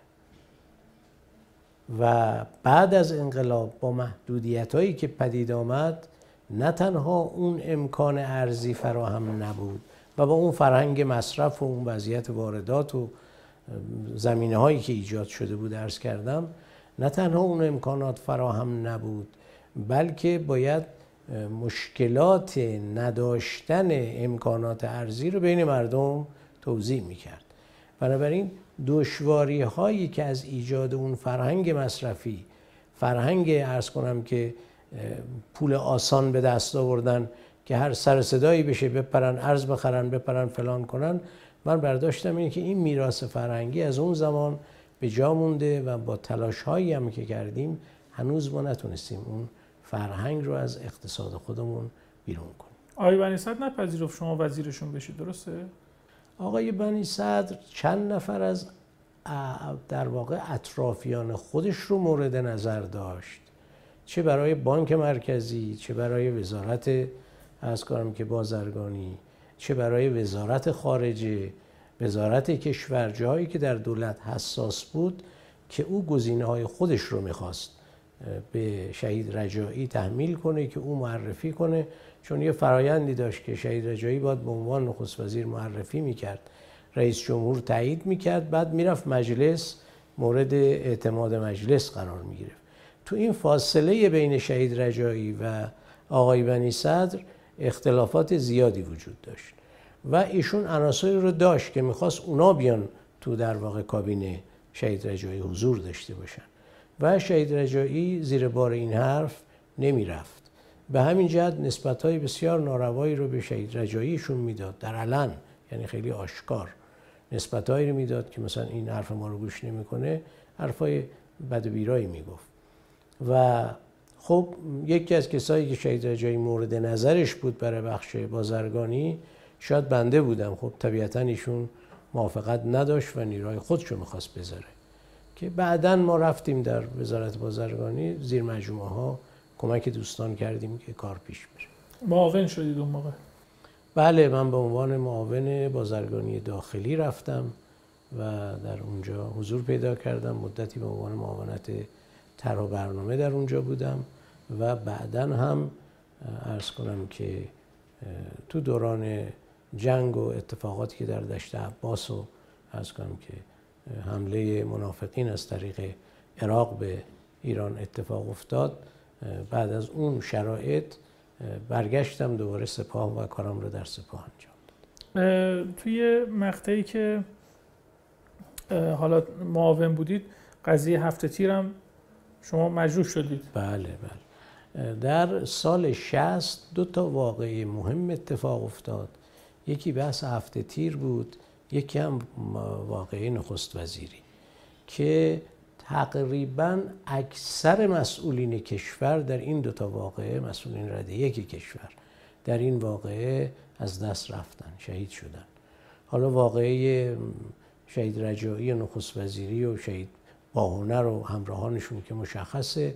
واقعه هفته تیر هم در واقع تعدادی از مجلس تعدادی از قوه قضاییه تعدادی از قوه مجریه اینا همه به شهادت رسیدن. رأس این مجموعه از قوه قضاییه شهید بهشتی رحمت الله علیه بود که موقع سخنرانی در واقع پشت میکروفون بمب منفجر شد و ایشون به شهادت رسیدن. و این طرف هم عزیزان زیادی حالا 72 نفر شاید قدری تمثیل باشه اما نزدیک به واقعه که از هر سه قوه به شهادت رسیدن و بنا این بود که کشور فلج بشه. یعنی دیگه مشخص بود. ترور یکی از این افراد در هر کشوری کفایت می‌کرد که حکومت سرنگون بشه. اما خب خوشبختانه به برکت وجود امام و برخوردهای راهبردی ایشون که از هر تهدیدی فرصتی رو میآفریدند کمک کرد که این تبدیل به یک شتاب جدیدی برای انقلاب بشه و از اون مقطع انقلاب به سلامتی عبور بکنه. شما با آی کشمیری برخورد نزدیکی داشتین؟ نه خیر. شناختی داشتید از ایشون؟ هیچ هیچ بعد از اونم یعنی خود آی کشمیری خودش یکی از معماهای بزرگ حل نشده است. نمی‌دونین چجوری ایشون وارد دولت شدن؟ نمی‌دونم خبر ندارم. خیلی عجیبه ماجراش. بیایم در زمانی که شما وزیر در واقع بازرگانی شدید و در دولت آقای میرحسین موسوی شما در کابینه دولت تشریف بردید. وضعیت ما اون موقع چطور بودش؟ یه اختلاف نظرهای جدی هم وجود داشت. حالا بعضا شما تبیین بفرمایید. آقای موسوی مثل اینکه طرفدار اقتصاد دولتی بودن. اینطور بوده یا ببینید معمولا یه تفکر اصلی در این در اون دوره این مقفول واقع میشه. دو تا تفکر مورد بحث قرار می‌گیره و تقابل بین اینا داده میشه. و اصل ماجرا زمین میمونه. طبیعی بود که خب یه ده از مارکسیستا که در زندان بودن و بعد از زندان در اومدن و در انقلابم امکان داده شدن و حتی به شهید بیشتی رحمت الله علیه توی تلویزیون مصاحبه و مناظره انجام می‌دادن اینا مدعی باشن به اینکه انقلاب رو بخوان هدایت بکنن. و خب شعارهای فوق العاده تندی هم می‌دادن. مثلا بازرگانی خارجی همش باید دولتی بشه. یا فرض کنید که ارتش کلا باید منحل بشه. شعارهای بسیار تند و افراطی که خب از امام رضوان الله حواسشون به این بحث بود و به هیچ وجه اجازه ندادن ارتش منحل بشه به هیچ وجه اجازه ندادن که بازرگانی به معنی تامش دولتی بشه. توی این حوزه اتفاقی که افتاد این بود که خب تعدادی از مدیرانی که مسئول بنگاه های بزرگ کشور بودن اینا با وقوع انقلاب فرار کردن. یعنی تصورشون این بود که بالاخره میزان وابستگیشون کم یا زیاد به رژیم شاه اجازه نخواهد داد که اینا ادامه کار بدن. بنابراین کارخانه ها و کارگران مونده بودن بدون سرپرست بدون هدایت. خب طبیعی بود هر دولتی نفراتی رو انتخاب می‌کنه می‌ذاره میگه فعلا شما اینجا رو اداره کنید تا این کارگرها بیکار نشن تولید زمین نمونه. اقتصاد فلج نشه و کار پیش میره. به این معنی بله اقتصاد مدیریتش مدیریتش دولتی شد. به این تعبیر که جانقات افتاده ای که مدیریت بود ولی رها کرده بود مدیران دولتی رو معمور کردن که برن این مجموعه ها رو حفظ کنن نگهداری کنن. همونطور که خونه هایی رو که اینا رها کرده بودن و رفته بودن افرادی رو گذاشتن که این خونه ها رو محافظت کنن. چون امکانات توش بود وسایل بود خیلی چیزاشون هم نبرده بودن. افرادی معمور شدن که اینا رو حفظ بکنن. به این معنی اگر اقتصاد دولتی شده خب بله چاره جز این نبود. یه گروه دیگری هم بودن که دنبال اقتصاد آزاد بودن و فکر می‌کردن که اگر اقتصاد هنوزم دی از دوستان ما همین فکر دارن. که در هر شرایطی اقتصاد اگر آزاد نباشه کار مجموع مملکت پیش نمیره. این دو دسته دو تا گروهی بودن که سعی می‌کردن تاثیر بزنن روی مجموعه. اما اون چه که انقلاب دنبال بود و معمولا بازگو نمیشه مسیر سومی بود که الزاما هیچ از این دو موضع رو نداشت. و اون مسیری بود که مرحوم بهشتی رضوان الله تعالی علیه همانطور که توی قانون اساسی ارزش ها رو تبیین کرده بودن و گذاشته بودن توی حوزه سیاسی حزب رو تأسیس کرده بودن تو حوزه اقتصادم نکاتی رو مورد نظرشون بود ارزش های مورد نظرشون بود که اینا از متن نام انقلاب ناب انقلاب در اومده بود. نه ربطی به چپ داشت نه ربطی به راست داشت. و بسیار واقع بین بود این مجموعه. بنابراین تفکرات اقتصادی شهید بهشتی که حالا اگه فرصت بشه یه جلسه جداگانه اصلا راجبش باید صحبت بشه. به نظر من بخش مقفول امروز اقتصاد ما این نوع نگاه به اقتصاده نه نگاه چپ نه نگاه راست بلکه این نگاه. این اون روز از طریق آقای مهندس آلی نسب رحمت الله علیه که مشاور شهید رجایی بودن در مقطعی بعدا هم مشاور اقتصادی آقای مهندس موسوی در کابینه ده شست ایشون بودن. این جاری می‌شد. آقای مهندس موسوی هم مدیریت عمومی دولت رو در حوزه اقتصاد از این طریق انجام می‌داد. من تو یک کلمه بخوام بگم هر جا که مرحوم عالی نسب حضور داشت هم شهید بهشتی هم حضرت امام خیالشون راحت بود که اونجا خط اسلامی اقتصادی انقلاب کار خودشو می‌کنه و پیش میره.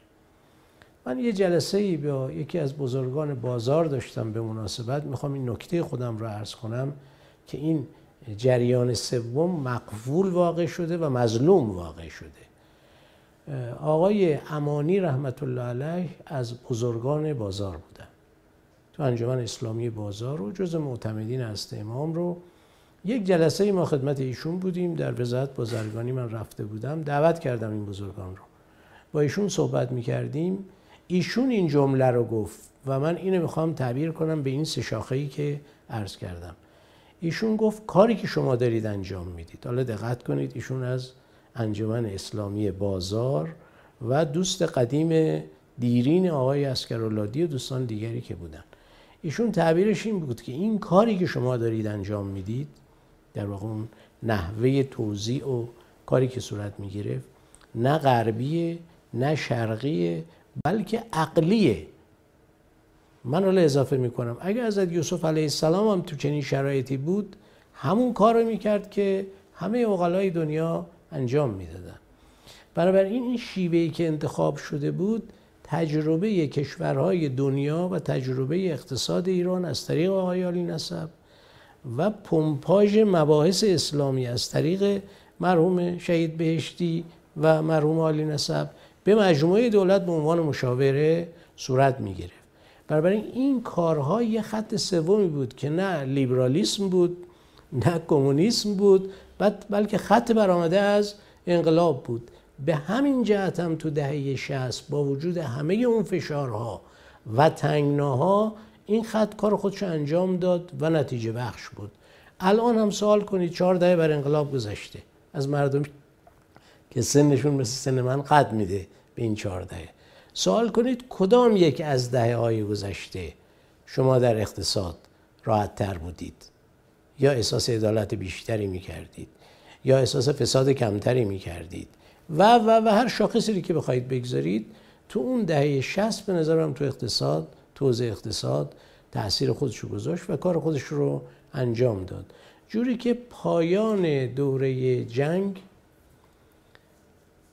بانک جهانی یک گزارشی تهیه کرده از اقتصاد ایران. هم گزارشهایی که معمولا تهیه می‌کنن. تفاصیل مفصلی داشت. در یک عبارت آخرش جنبندی کرده بود. این گزارش هنوز هم هست میشه رفت نگاه کرد.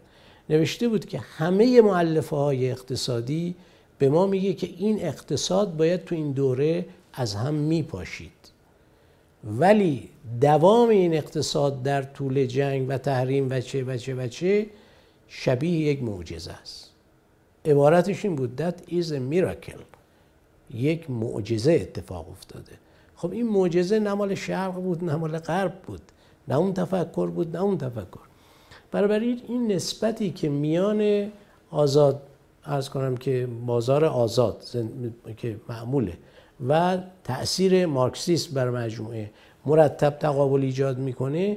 این دوتا وجود داشتن. اما انقلاب توزیع اقتصادی هیچ کدوم از اینا رو انتخاب نکرد و مسیر خودش رفت. مارکسیستا که راهی نداشتن در این زمینه. و این نکته هم که فرمودید افتراق میان دولت آقای مهندس موسوی و دو بزرگواری بود که از دولت جدا شدن. سر همین ماجرا بود. یعنی این دو بزرگواری که در دولت حضور داشتن. آقای اسکرالادی و یه تیمی بودن. آقای دکتر بیشتر... توکلی حوزه وزارت کار و وزارت بازرگانی. یکی دعوا سر قانون کار بود که این قانون کار اجازه نمیده که کارخونه دارا هر جوری که می‌خوان نسبت به کارگر عمل بکنن. یکم تو حوزه وزارت بازرگانی بود که اینا اجازه نمیدن اقتصاد آزاد بشه. اصرارشون این بود. هم در زمان شهید رجایی این حرفا موجود بود در یه جلسه کناری که ایشون کنار جلسه دولت برقرار می‌کردن معمولا این دوستان رو دعوت می‌کردن اینا حرفاشون اونجا به شهید رجایی می‌زدن. متعدد بودن مثلا رئیس سابق اسبق اتاق بازرگانی آقای خاموشی آقای توکلی آقای کی کی کی اینا اونجا حرفاشون رو می‌زدن.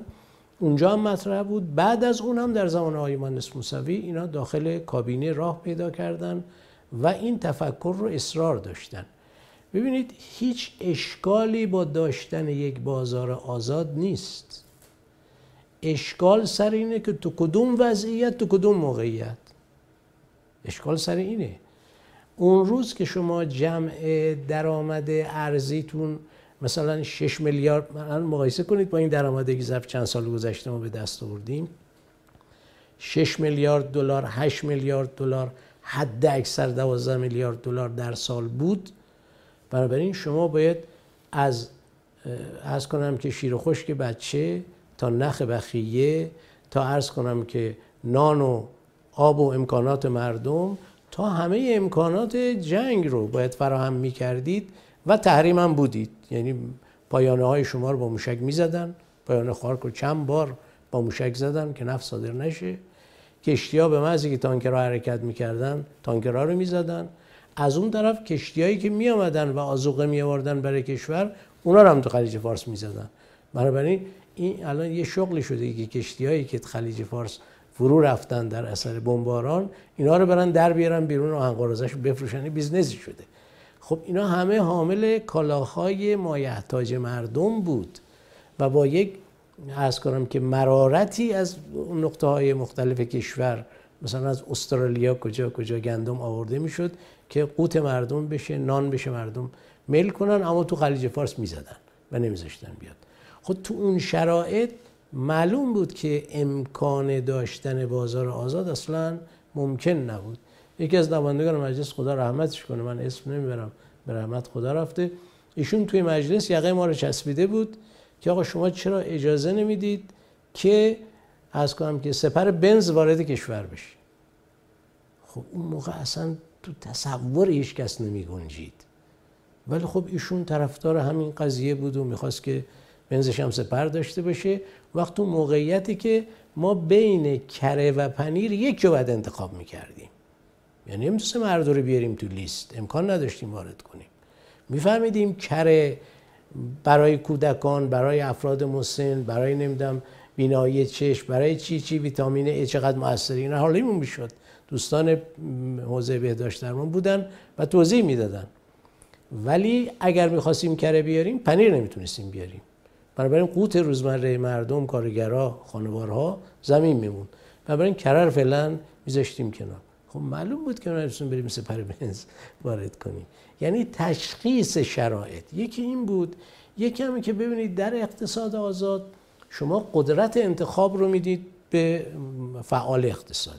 یعنی اون خودش می‌تونه بره وارد کنه انتخاب کنه بیاره به هر کی می‌خواد بده بعد موزع شما اختیار داره بفروشه. ما تو شرایط تنگنا ناگزیر بودیم که به اندازه انرژی و کالری که یه نفر می‌تونه مصرف کنه او رو در اختیارش بگذاریم. و این طبیعتا تحت عنوان دفترچه بسیج کپون اقتصادی انقدر برنج انقدر نمی‌دونم روغن انقدر فلان انقدر چی. و هم هم یکسان بودن. بنده که مثلا سر دیگ بودم و مسئول توضیح بودم همونی رو مصرف می‌کردم با تو همون صفی می‌رفتم که مردم عادی بد می‌رفتن. یعنی مردم معمول می‌رفتن و می‌گرفتن. بنابراین این نحوه توضیح گریزی ازش نبود. وقتی ما اینو می‌دادیم دست فرض کن توضیح کننده می‌گفتیم این گوشت شما با این کپون هر کی میاد انقدر بهش بده. خب میگه من چیکارم این وسط؟ نه انتخاب مشتریمو دارم نه انتخاب میزانشو دارم نه انتخاب مبلغشو دارم. این حرف درست بوده. یعنی قدرت انتخاب گرفته شده بود. اما تو شرایط جنگ شما یک کشور نشون بده که بتونه اینجور آزادانه عمل کنه. بنابراین تجربه های کشورهای دیگه و تجربه های جنگایی که اتفاق افتاده بود کمک کرد به اینکه سیستمی اجرا بشود تا حدود بسیار زیادی و قدری که امکان پذیر بود احساس عدالت رو به مردم منتقل بکنه. به نظرم یکی از موفقیت های اون روز رعایت عدالت بود و یادم هم هست الان بپرسید مردم خیلی از نبود عدالت در اون دوران شکوه ندارن. حداقل به اندازه که امروز داریم یا در برخی از مقاطع بعدش داشتیم نداریم. مهمترین چالش هایی که توی کارتون توی اون زمان بهش برخوردید چیا بودش؟ بعد اون زمان هم تحریم هم بودیم درسته؟ بله بله. چیکار کردیم با تحریم؟ دو دسته چالش معمولا تو کشور وجود داشت که هنوزم که هنوزه اینا اون دو دسته چالش هست. یکی چالش های ساختاری اقتصاد بود. مثل مثلا وابستگی به نفت. وابستگی به نفت ما نتونستیم کارش بکنیم. یعنی اگه شما می توانستید نفت رو جایی سرمایه گذاری کنید که کالاهای دیگری تولید کنید که اون کالاها بتواند صادر بشود منشأ درآمد ارزی بشود. بعد ارز نفت شما رو آروم آروم ببرید به سمت سرمایه گذاری ها این حرفی که مرتب هم زده میشه حرف کاملا درستی است این یکی از چالش های اصلی بود. یعنی شما نگاه می‌کردید صنایع شما همه چیز از میزان وابستگیش به نفت از بالای بالا و زیادی زیاد شروع می‌شد تا کم کم. حتی به قول محروب آل نصب رحمت الله علیه می‌گفت اگه این پنیر هم شما بگیرید بچلونید از تایش نفت میچکه. برای اینکه شما ارز دادید ارز نفت دادید تهیه کردید. بنابراین همه چیز وابسته به نفت بود. این مهمترین مشکل بود. و اگه ستون نفت شما رو متزلزل می‌کردن که کردن شما خب درآمدی نداشتید. مثلا فرض کنید اینا واقعیات اقتصادی کشوره. در یک بره وزارت بازرگانی کشاورزی صنعت و چه و چه دور هم نشستیم. غیر از سناریوهای معمولی که برای اقتصاد تهیه می‌کردیم برای ارز که مثلا سناریوی 6 میلیارد دلار درآمد ارزی 8 میلیارد دلار درآمد ارزی دیگه مثلا خوب خوب خونه پرش 12 میلیارد دلار درآمد ارزی که اگه می‌شد چی می‌شد تو کشور. یه دور ما سناریو تهیه کردیم درآمد صفر ارزی. یعنی جایی که شما هیچ دیگه نتوانید تامین ارز از بیرون بکنید. حال کشور چگونه باید اداره بشه؟ اونجا دوستان کشاورزی آقای دکتر زالی خدا حفظشون بکنه و همکارانشون خیلی کمک کردن که ما ببینیم در اون شرایط چگونه می‌تونیم بقای خودمون حفظ کنیم. بنابراین استراتژی به سمت استراتژی بقا هم رفت. یعنی ما بتونیم بقامون حفظ کنیم. چون ما همش راجع به توسعه صحبت می‌کنیم. اما تو مقاطعی کشور باید بماند تا بعد بتواند توسعه پیدا کند بنابراین مهمترین چالش این بود که ما همه چیزمون وابسته به نفت بود. و این همون مصیبتی است که عرض کردم از رژیم گذشته به این طرف منتقل شده بود. ما توی تعریف اقتصاد جهانی تعریف شده بودیم به اینکه تولید نفت بکنیم بدیم کالای آماده و ساخته بخریم و مصرف بکنیم. این تعریف بود. شما اینو باید دگرگون می‌کردید. اینو مرحوم بهشتی خیلی خوب میفهمیدن. با تمام وجود لمس می‌کردن. و اون مسیری که عرض کردم راهنمایی می‌کردن و آقای نسب به عنوان مهندس این راه دنبال می‌کردن یعنی استراتژیاشو تدوین می‌کردن این مسیر بود. شما وابستگیتون به نفع حداقل ممکن بشه نکته دوم این فرهنگی بود که عرض کردم. فرهنگ مصرف. خب بالاخره من این را عرض کنم شاید خندهدار باشه اما واقعیات اون روزه. خانومه های ما از قبل از انقلاب و انتقال به این طرف انقلاب هیچ کدوم شعن خودشون نمی‌دیدن که بچهشون شیر بدن. این فرهنگ بود. و همه شیر خشک بهت وارد می‌شد که بچه ها از طریق شیر خشک تغذیه بکنن. حالا وای به روزی که شما یه شیشه یا یه سرشیشه کم می آوردی شب تا صبح این بچه نمیذاش پدر مادر بخوابن. و صبح اینا خسته و رفته می‌رفتن سر کار دوام رافع می‌کردن با هم. خب ما اینا چه کارش می‌کردیم؟ یعنی الان این رفایی که می‌زنیم یا مثلا فرض کن پنیر شما 100 درصد وارداتی بود. همین پنیری که از هلند میآمد پاکتی آماده میآمد داخل کشور توضیح می‌شد. قرار این بود. قرار این که تمام مورد مایحتاج کشور وارداتی باشه. یک کارخونه در گلپایگان بود. که ما احتمال می‌دادیم یک کارخونه بتونه پنیر رو تولید بکنه که ما بتونیم یواشکی قاطی این پنیرهایی که از خارج میاد جز سهمیه کپون بدیم مردم ببرن. شما نمی‌دونید چه مصیبتی و چقدر زمان طی شد و چقدر متخصص از این ورون بر داخل کشور از کسایی که در تبریز پنیر درست می‌کردن لیقوان و تبریزی و چه اینا آمدن در تهران. و گلپایگان کمک کردن که این کارخونه برای اولین بار پنیر رو تولید کنه که ما بتونیم داخل کپون توضیح بکنیم. برای همش وارداتی بود. همش هم نیاز به ارز داشت. یعنی وابستگی به ارز مهمترین مش... ارز نفت منظورمه. مهمترین مشکلی بود که به ساختاری تو اقتصاد موجود بود. مصرف هم که عرض کردم ما آخرین مدل مصرف اروپا رو اینجا مصرف می‌کردیم.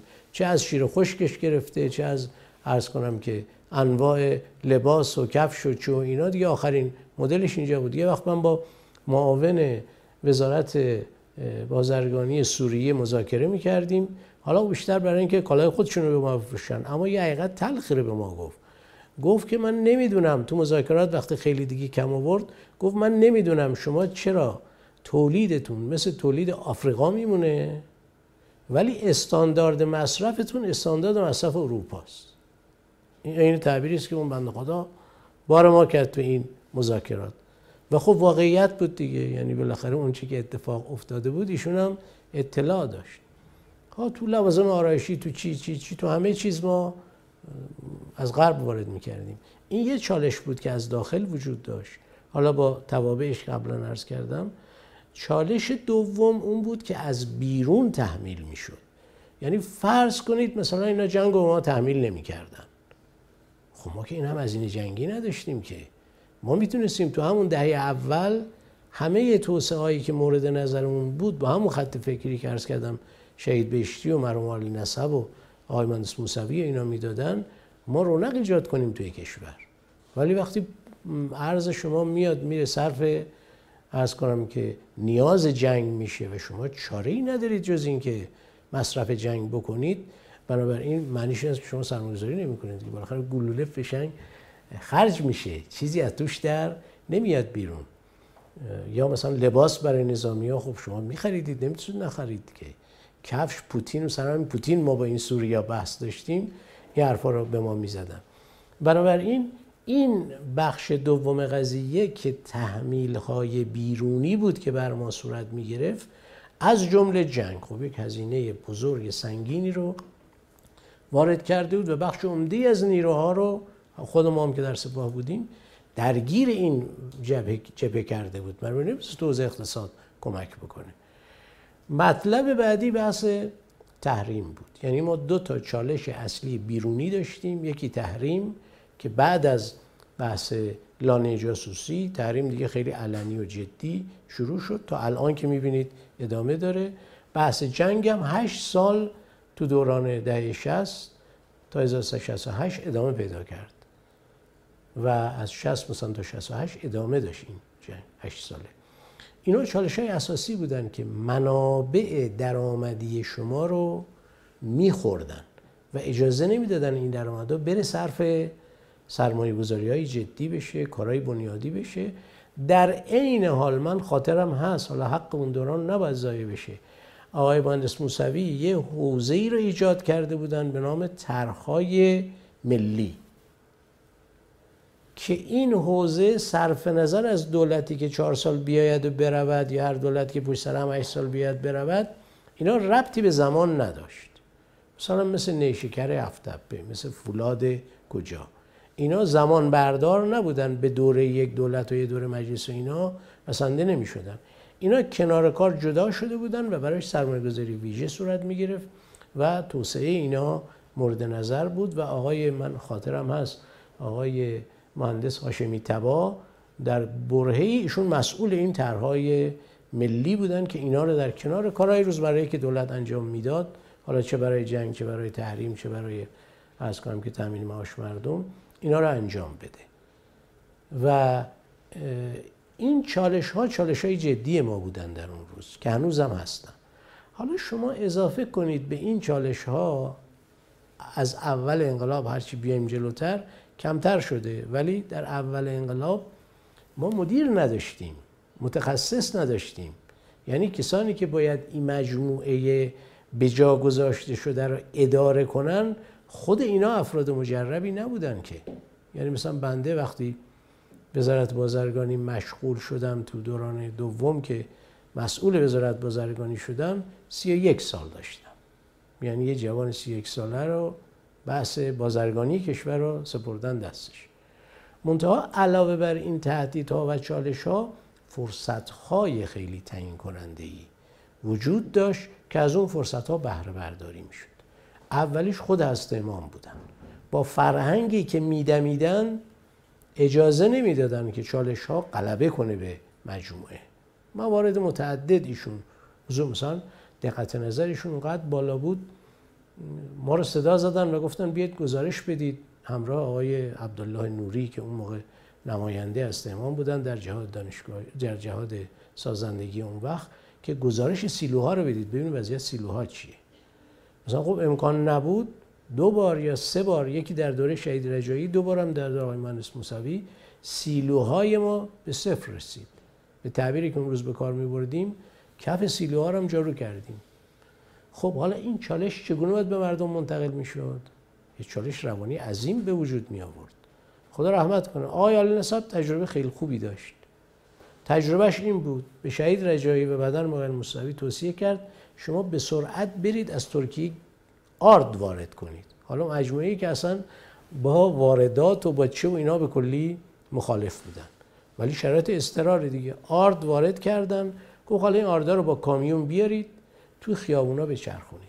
مثلا از خیابون شهید بشتی ببرید از خیابون شهید متحری دور بزنید بیاید رد بشید.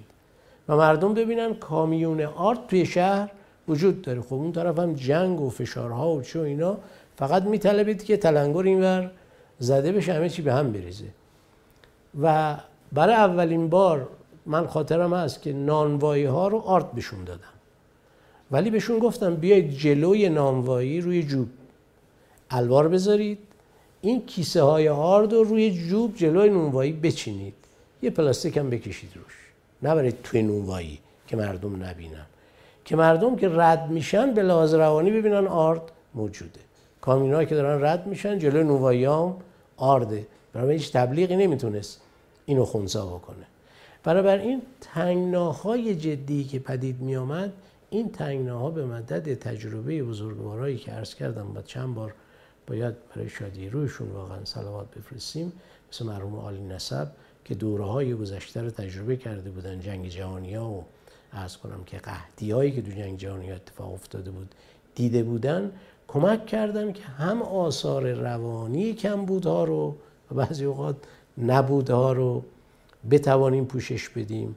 هم آثار فیزیکی بعضی از مشکلاتی که اشاره کردم. بعضی میگن که بحث اشرافیگری از دوران مرحوم آیا هاشمی رفسنجانی وارد حکومت شدش وارد حکومت اسلامی شدش.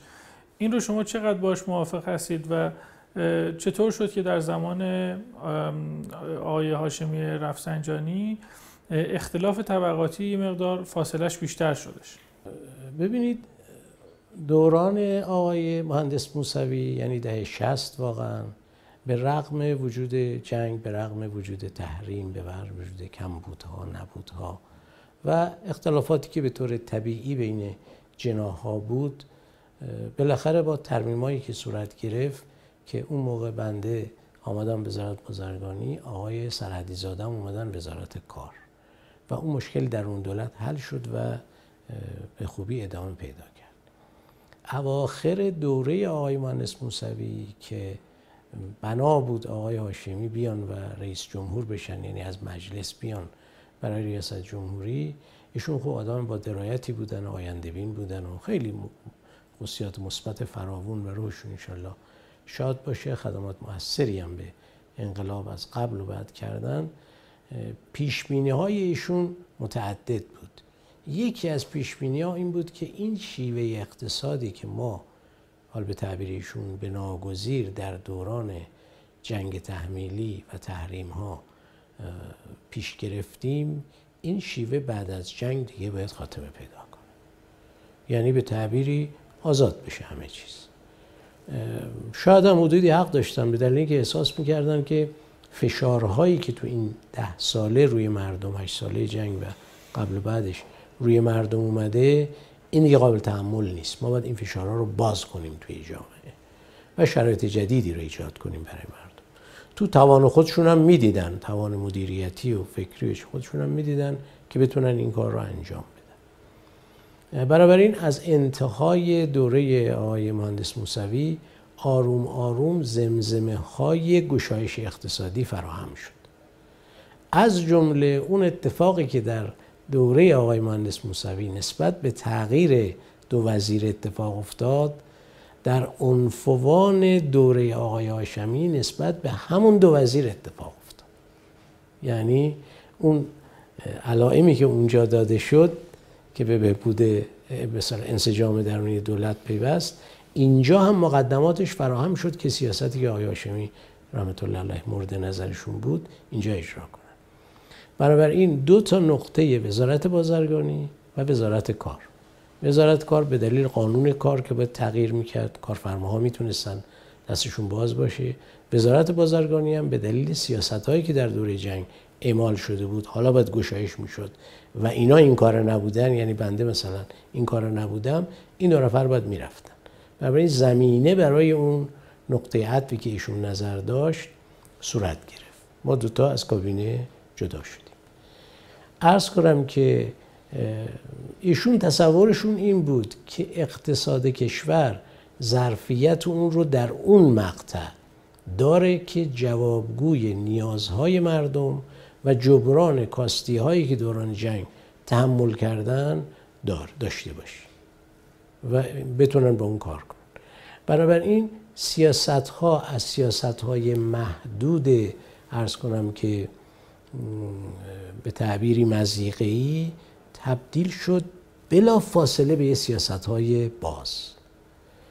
به نظرم نه اقتصاد ظرفیت اینو داشت نه به این سرعت امکان انجام این کار بود. بنابراین یه اشتباه استراتژیک به تعبیر من تو حوزه اقتصاد اتفاق افتاد.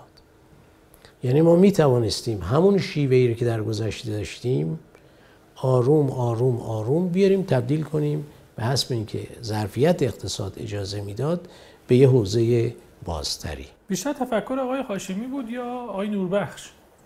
نه آقای نوربخش آقای نوربخش مغز متفکر آقای نوربخش مدیر آقای هاشمی بود. آقای نوربخش تو دوران جنگ هم بود. چنین ایده از خودش بروز نمی‌داد. مرحوم آلی نصب خدا ارزش رو رحمت کنه.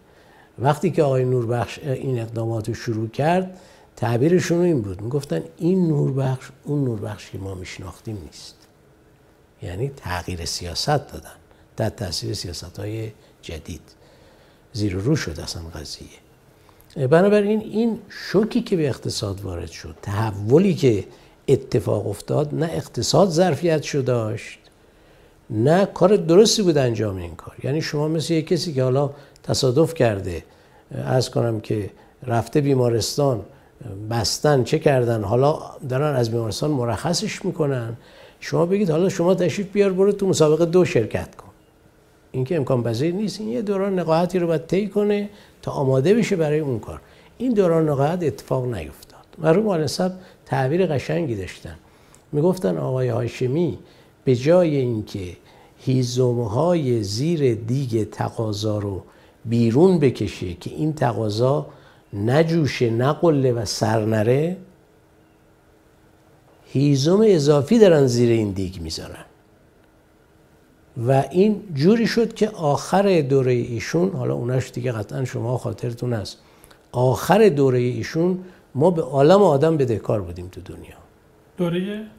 آخر دوره ایشون دوره 8 ساله ایشون یعنی آقای هاشمی که ریاست بانک مرکزی آقای عادلی بود ما به عالم آدم بدهکار بودیم. و از بدهی های خرد گرفته تا بدهی های درشت. که تو اون مقطع دیگه خود مقام معظم رهبری با گزارش هایی که کسانی که با مسائل بانکی آشنا بودن به ایشون داده بودن دخالت کردن و آروم آروم جمع کردن اون شرایط رو.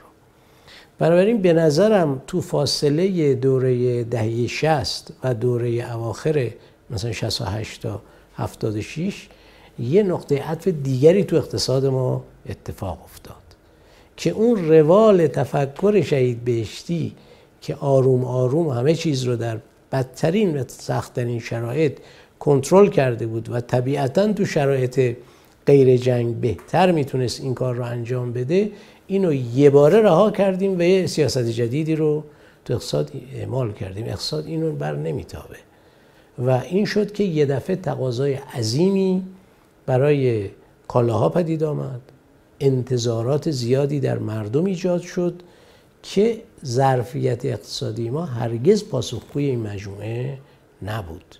و خب تو اون سال مشکلاتی دید اتفاق افتاد. یه نکته ای هم که حالا اینجا باید بهش اشاره کنیم شاید قبلا بهش نپرداختیم یا فقط به دوران پهلوی پرداختیم این بود که این سیاست های اقتصاد باز همراه یه تفکری هم بود که تو دنیا منسوخ شده بود.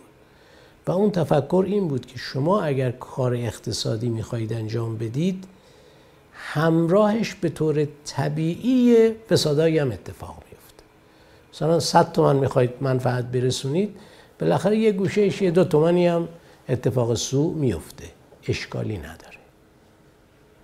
این در دنیا منسوخ شده. قبلا این واقعا جز اصول اداره اقتصاد بود. اما در دنیا به شدت امروز و سالهای ده است ده 90 به این طرف به شدت راجبش موزگیری شده. و این باعث شد که علاوه بر اینکه این اقتصاد باز شد که پیشفرزش این بود که از قبل کسانی که وضعشون خوب است و خوبتر می شود دیگران هم بهره ببرن. یعنی اینکه شما تکر رو مردم بذارید یا روی عرض کنم که افراد صاحب مکنت بذارید بگید از کنار سفره اونها بقیه مردم استفاده ببرند با این تعبیری که مرحوم نسب به کار می برد وقتی بهشون اعتراض کردن که آقا این کپونی که شما دارید می‌دید چرا به همه دارید می‌دید؟ اونی که نیاز نداره چرا داره می‌گیره؟ تعبیر بسیار زیبا و ظریف و عارفانه ای داشتن. می‌گفتن بگذار یک بار در طول تاریخ بشر از قبل سفره مردم ضعیف مردم توانا هم چیزی گیرشون بیاد. و روشن بود. بالاخره اگه من آدم توانمند اقتصادی بودم کپونی که می‌گرفتم مصرف نمی‌کردم می‌دادم به کلفت نوکرم. بالاخره اونای بهره ای میبردن. اما اینجا قرار بود که افراد صاحب مکنت کار خودشون انجام بدن بهره خودشون ببرن سرریز اینا دیگران استفاده بکنن. این دو تا تز کاملا مختلف و در واقع متفاوت و مقابل هم بود. از وقتی ما این تز رو انتخاب کردیم و اون بحثی هم که راجع به از کنم که فساد اشکالی ندارد کمش شما بالاخره یه شونه تخم می‌خری یه دونه شکستن توشی. یه کارتون تخم می‌خری یه شونه شکستن توشی. یه کامیون تخم می‌خری یه کارتون شکستن توشی. اشکالی نداره. این توجیه آمد وسط شکاف مربوط به بروز فساد هم شروع شد. کما که نرسیده به آخر دوره ایشون یکی دو نفر اعدام شدن. آقای کرباسچی محاکمه شد حالا به دلایلی. و این باعث شد که کنترل اقتصاد از دست در رفت. و ما نتونستیم تقاضاهایی رو که ایجاد کرده بودیم اینا رو جواب بدیم. یعنی آقای هاشمی خطبه خانه نماز جمعه دهه شست با آقای هاشمی خطبه نماز, نماز جماعت خونه دهه هفتاد دو تا هاشمی مختلف بودن. آقای نوربخش رئیس بانک مرکزی دهه شست با دهه هفتاد دو تا آدم مختلف شدن با دو موضع اقتصادی متفاوت. برای اون مشی که مبناش بر عدالت بر استقلال بر رفاه مردم اینها بود اون مش یه دفعه متحول شد. و به نظرم از کنترل در رفت. یعنی اول دوره آقای خاتمی مهمترین معضل آقای خاتمی این بود که این مشکلات رو چگونه جمع کنه؟ مشکلات اقتصادی رو. در حالی که ایشون مشیش مش سیاسی بود دنبال مشارکت دادن مردم بود. اما زیر همه این حرفات چگونگی جمع کردن این اقتصاد از دست رفته این مهمترین موزل ایشون بود. و انصافا تا پایان دوره خوب جمع کرد. بخشش مربوط به شخص ایشون بود بخش مربوط به تیم ایشون بود بخش مربوط به چی؟ اما این مسیری که باز شده بود رو دیگه نشد جمع کنید. مثلا یه اتفاقی که افتاد این را نمیشه ازش گذشت. یه چارچوب تئوریکی رو از لحاظ مدیریت دولتی آقای هاشمی قبول کرده بودن که دوستانی که اون وقت بودن توی سازمان مدیریت و مرکز آموزش مدیریت دولتی و چوینا قبول داشتن. اون این بود که تئوری مدیریت دولتی ما که مجموع دولت با اون اداره می‌شد و تو برنامه های توسعه می آمد این باشه یا این هست به طبع دنیا که اتفاق افتاده بود این باشه که بخش دولتی مثل بخش خصوصی باید اداره بشه. دقت کنید. این یه چارچوب تئوریک داره. تحت عنوان تئوری نوین مدیریت دولتی تو دنیا هم هست تو کشوران اجرا شده دنبال رفتن. از جمله تو انگلیس به این اعتبار که شما همونجور که سازمان های خصوصی رو اداره می‌کنید سازمان های دولتی رو اداره کنید. این توی بطن تفکر مدیریتی دهه هفتاد جا افتاد. و شما یه دفعه می‌بینید که مثلا وزارت اطلاعات ما دنبال اینه که خودکفا باشه. خب مثل بخش داره بشه دیگه.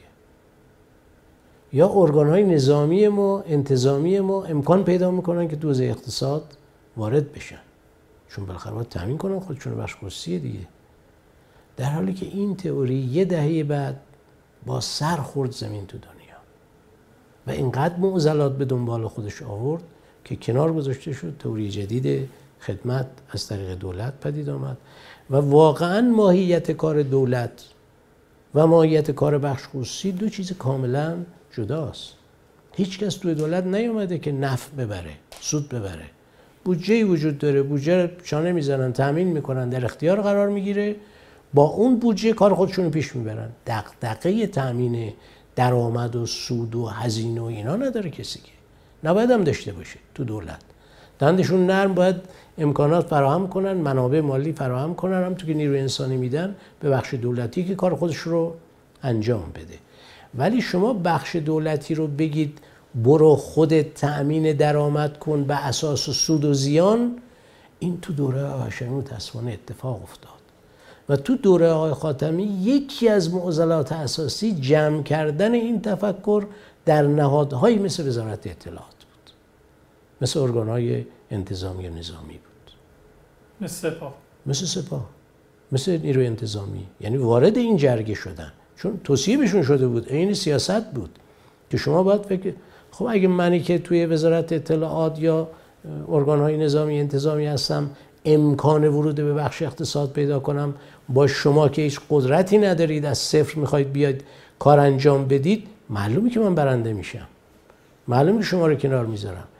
این بخش عمده ای از زیر ساخت هایی که در کل دوره مثلا صد ساله گذشته توی کشور در اقتصاد ذره ذره و با زحمت ایجاد شده بود به این ترتیب در پرتو رقابت نابرابری که اتفاق افتاد تحت شاه قرار گرفت. و بعضش از بین رفت.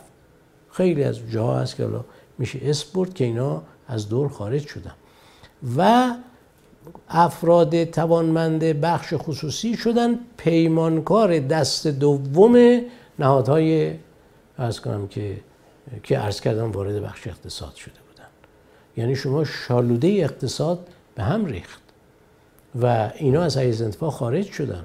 الان هم که هنوز ادامه اون قضایی و دورهای بعدی که متاسفانه تشدید شد این قضیه اتفاق افتاد کار به جای رسید که شما بخش خصوصی فعال نیمبندی هم که داشتید این هم الان گرفتار شده و مشکل پیدا کرده و نمی‌تونه کار بکنه.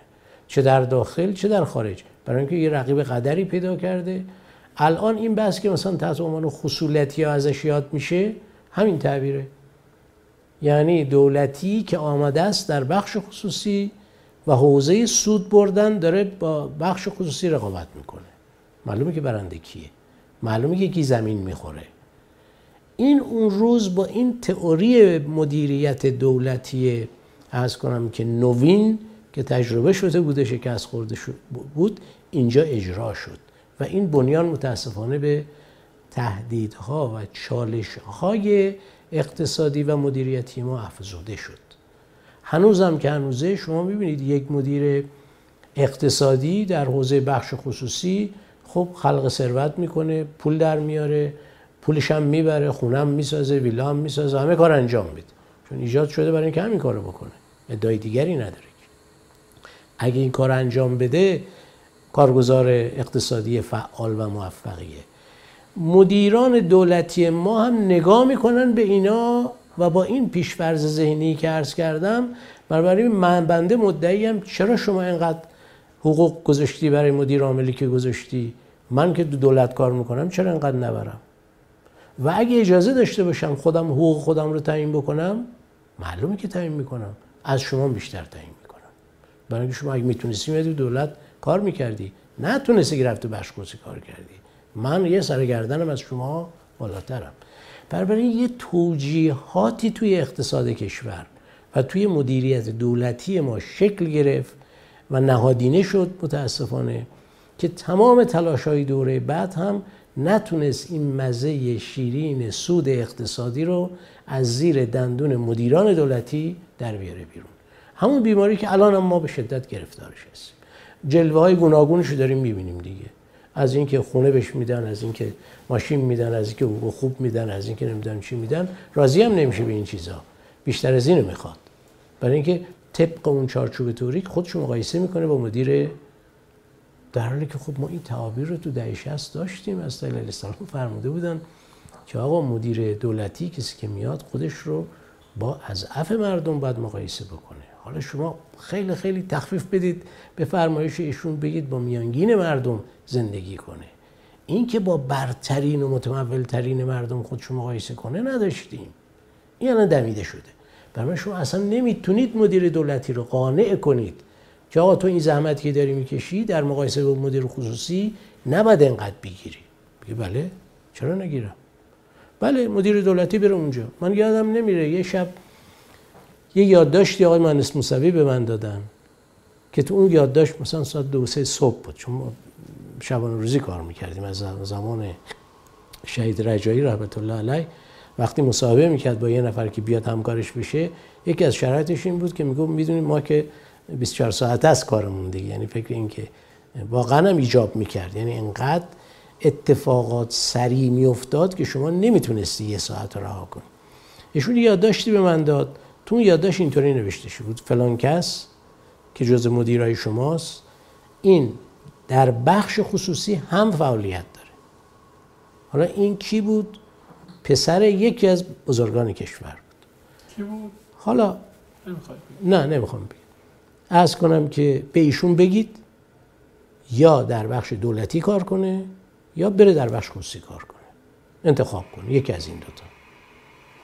و اون بنده خدا رفت رفت بخش خصوصی کار کرد. تموم شد رفت.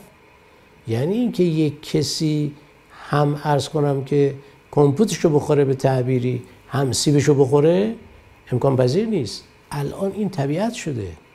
یعنی این فسادی که الان داره در میاد بیرون یه بخشش مال همینجاست که من قناعت نمی کنم به اون شغل دولتی که منشأش باید خدمت باشه و درآمدش باید متناسب با زیر مجموعه باشه و خودم رو مقایسه می‌کنم. حتی بالاتر مقایسه می‌کنم با فلان مدیر در فلان کشور چقدر در میاره. ارزی حساب می‌کنم ضرب و تقسیم می‌کنم میرم من خیلی بده کارم.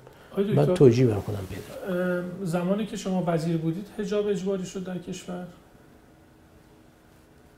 من یادم نمیاد می‌دونید که امام با اجباری شدن حجاب آیا موافق بودن یا نه؟ من دقیق نمی‌دونم. خاطرتون نیست.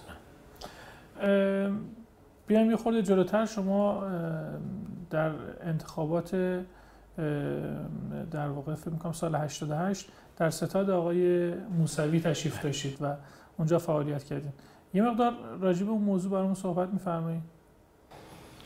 ببینید شرایط سال 88 که دوره دوم انتخابات آقای احمدی نژاد در واقع بود شرایط فوق العاده ویژه‌ای بود. این مسائلی که در دوره آقای هاشمی عرض کردم که ریشه گرفته بود و آقای خاتمی خیلی سعی کرد که این مسائل جمع جور کنه از رفتار شخصی خودش گرفته تا زیر مجموعه ها و همکاراش. اینه که عرض می‌کنم واقعا اینا باید بمونه توی تاریخ ما. یه وقت یه لیستی به آقای خاتمی دادن که افرادی که می‌خوان برن حج.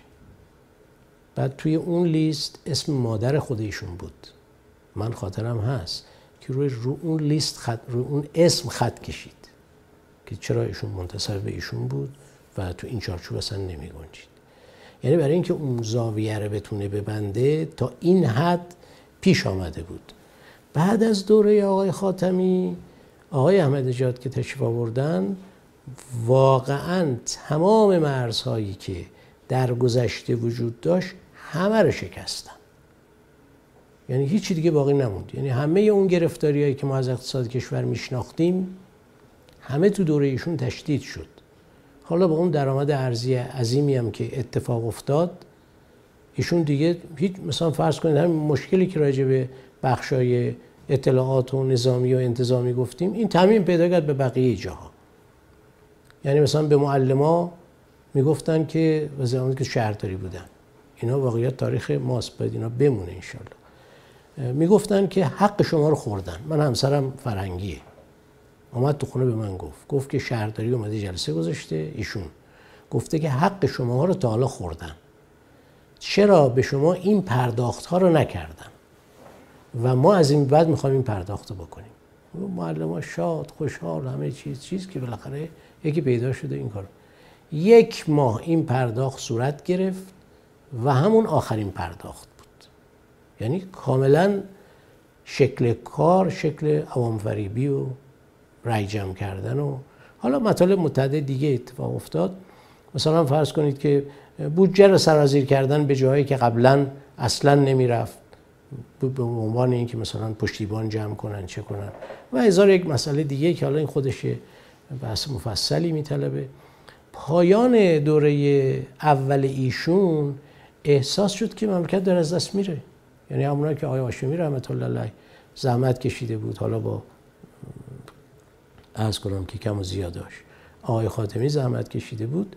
پایان دور اول همه احساس کردن که همه چی داره از دست میره. و هیچ اصولی هم باورجا نیست. یعنی نه قانون محترمه نه اخلاق محترمه نه شهر محترمه. هیچ چیز به عنوان شاخص در میون نیست. بنابراین من برداشتم این بود که آقای مهندس موسوی احساس رسالت کردن تو اون مقطع که وارد بشن. هیچ کدوم از کسانی هم که بودن توصیه بهشون نکردن که این کارو بکنید خودشون به جنبندی هستن چون شم ایشون علاوه اطلاعاتی فوق العاده قوی بود و این اطلاعات هم بهشون می‌رسید. احساس کرد که اگر نبض قضیه اینجا گرفته نشه برای مملکت فاجعه درست میشه. بنابراین ایشون اومد کاندید شد. وقتی ما شنیدیم ایشون کاندید شده خوشحال شدیم چون ما بالاخره دور بر می‌دیدیم مشکلات میفهمیدیم. منتها خب امکان اجازه بروز نداشتیم. یعنی شرایط خیلی شرایط تنگ و بدی بود. حالا توضیح اون شرایط درس کردم خودش یه داستان مفصلی است. ایشون که آمدن یه بارقه امیدی تو دل همه روشن شد.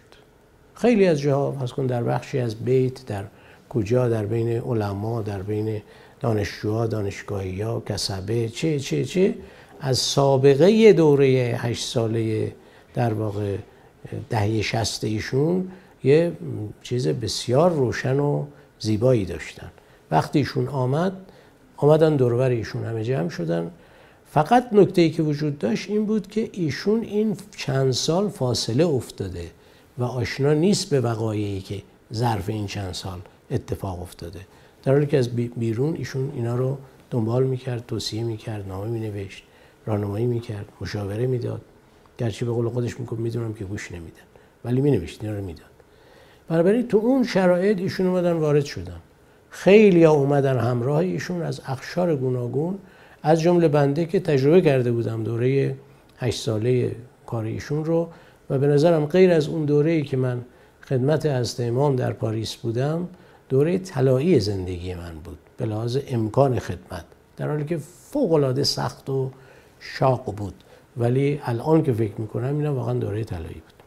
خب عده زیادی جمع شدن. همه اومدن و کمک کردن که ایشون بیاد و تو صحنه ایشون اومد وارد شد. ما هم تو ستاد ایشون بودیم و رفتیم داوطلب شدیم و کمک کردیم به ایشون برای انتخاب.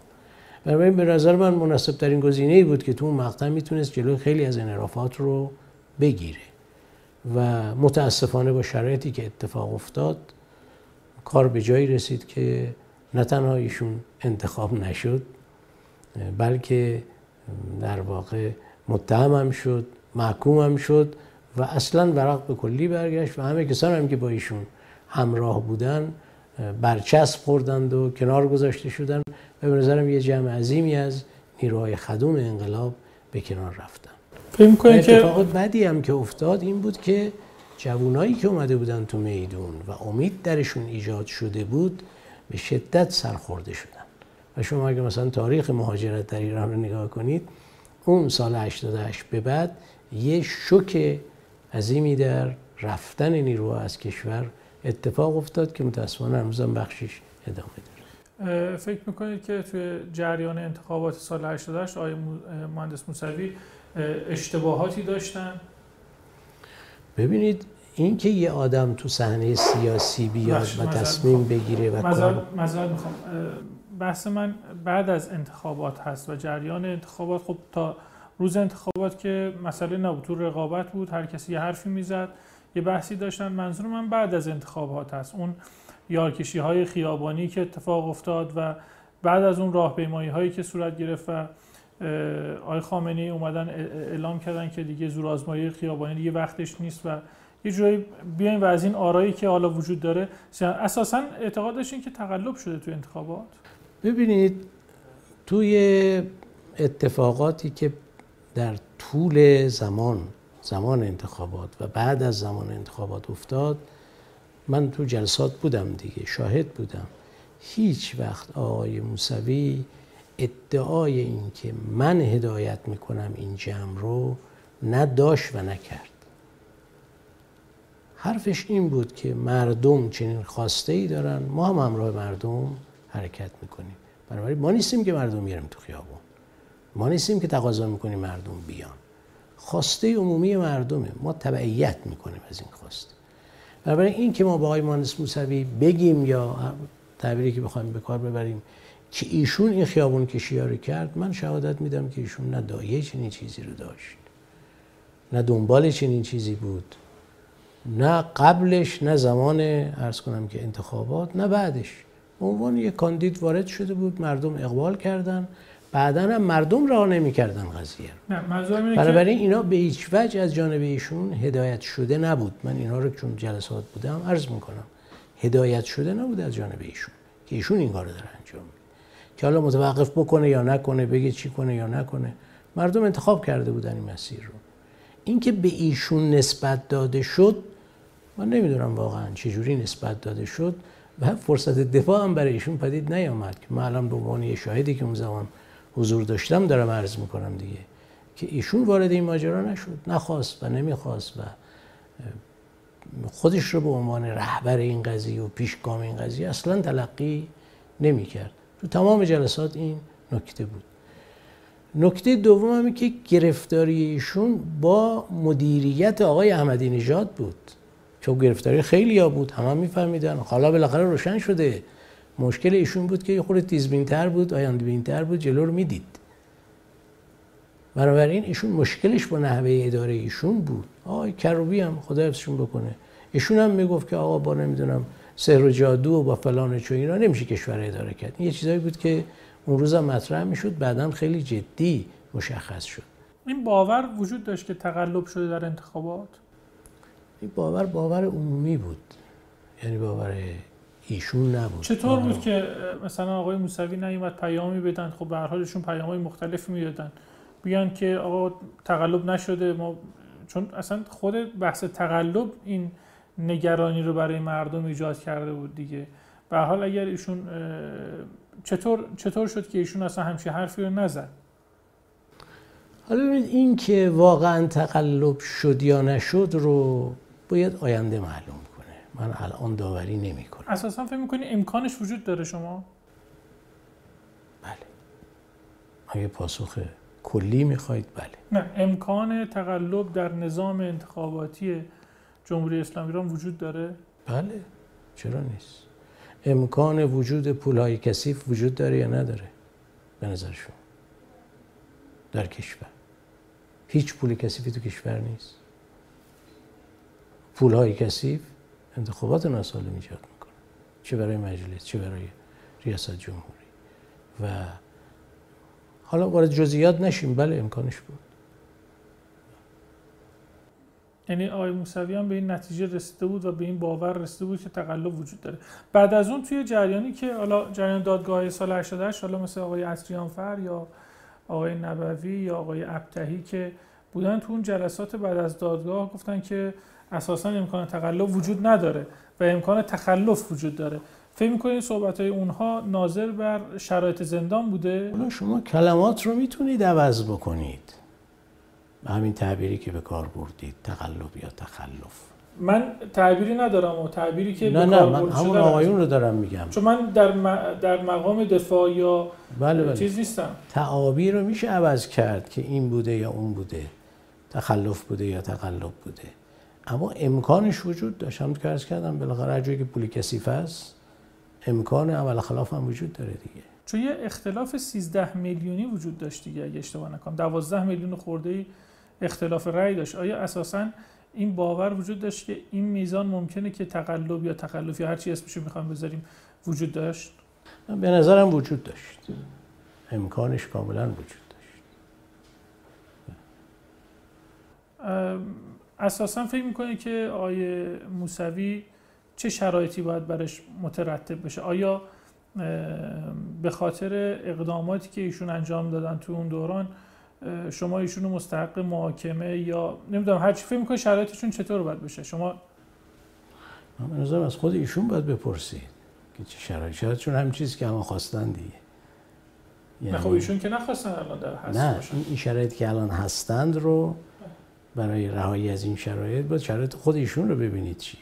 نه فکر می‌کنید که چه شرایطی باید برای ایشون اتفاق بیفته؟ فکر می‌کنید که مثلا دارم میگم. آیا فکر می‌کنید اساسا آقای موسوی بایستی محاکمه بشه یا اصلا ایشون در واقع ما یه حرف جدی وجود داره. این حرف حرف اسلامی است حرف ادامه اون روند دهه شسته که شما اجازه دفاع باید به افراد بدید.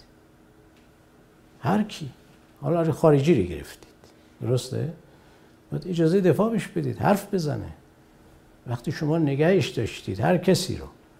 و اجازه نمی‌دید بیان بکنه از خودش دفاع بکنه و همه مجموعه بسیج شده که بگه او متهمه یا مجرمه یا هرچی هست خب این که عادلانه نیست تو نظام اسلام عادلانه است به نظر شما. خب امکان دفاع بید بذار شو بزن چه مشکله؟ ملاحظات سیاسی سر جای خودش همه چیز سر جای خودش اما بالاخره حق یه که از خودش دفاع بکنه. این اجازه داده بشه طبیعیه دیگه. اصلا من به نظرم یکی از که الان تو این شرایط میشه وحدت ایجاد کرد همینه که این امکان فراهم بشه. چه اشکالی داره؟ من راجع به متهم بودن مجرم بودن ایشون هیچ داوری ندارم. ولی خب اجازه بدیم حرفش بزنه دفاع کنه دیگه. بعد اون وقت فراهم. شما ببینید شرایط چگونه به هم نزدیک میشن چی میشه؟ الان. خب فکر می‌کنید چرا این در واقع به لحاظ قانونی اتفاق نمیفته توی مملکت ما.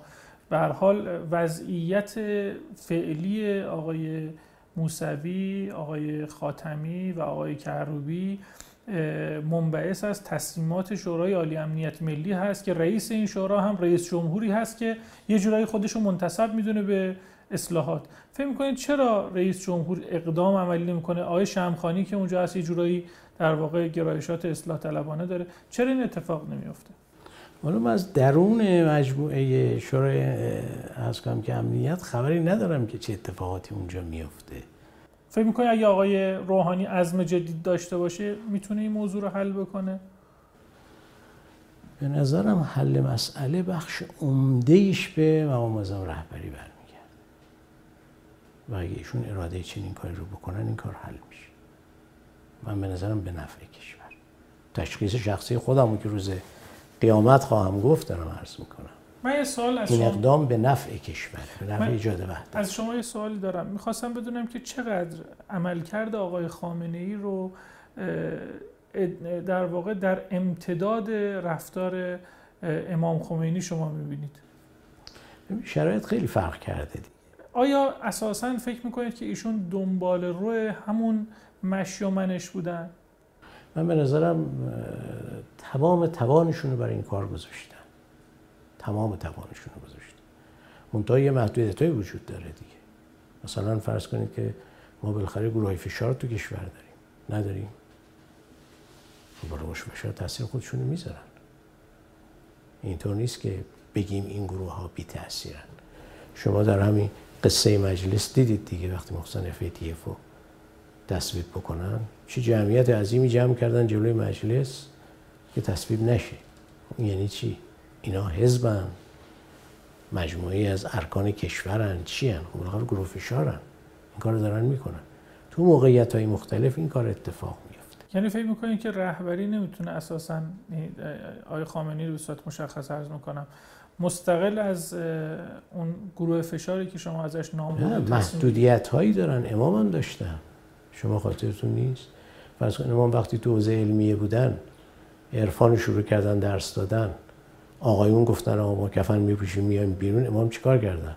گفتن آقا همتون رو چنین چنان می‌کنیم. تعطیل کردن.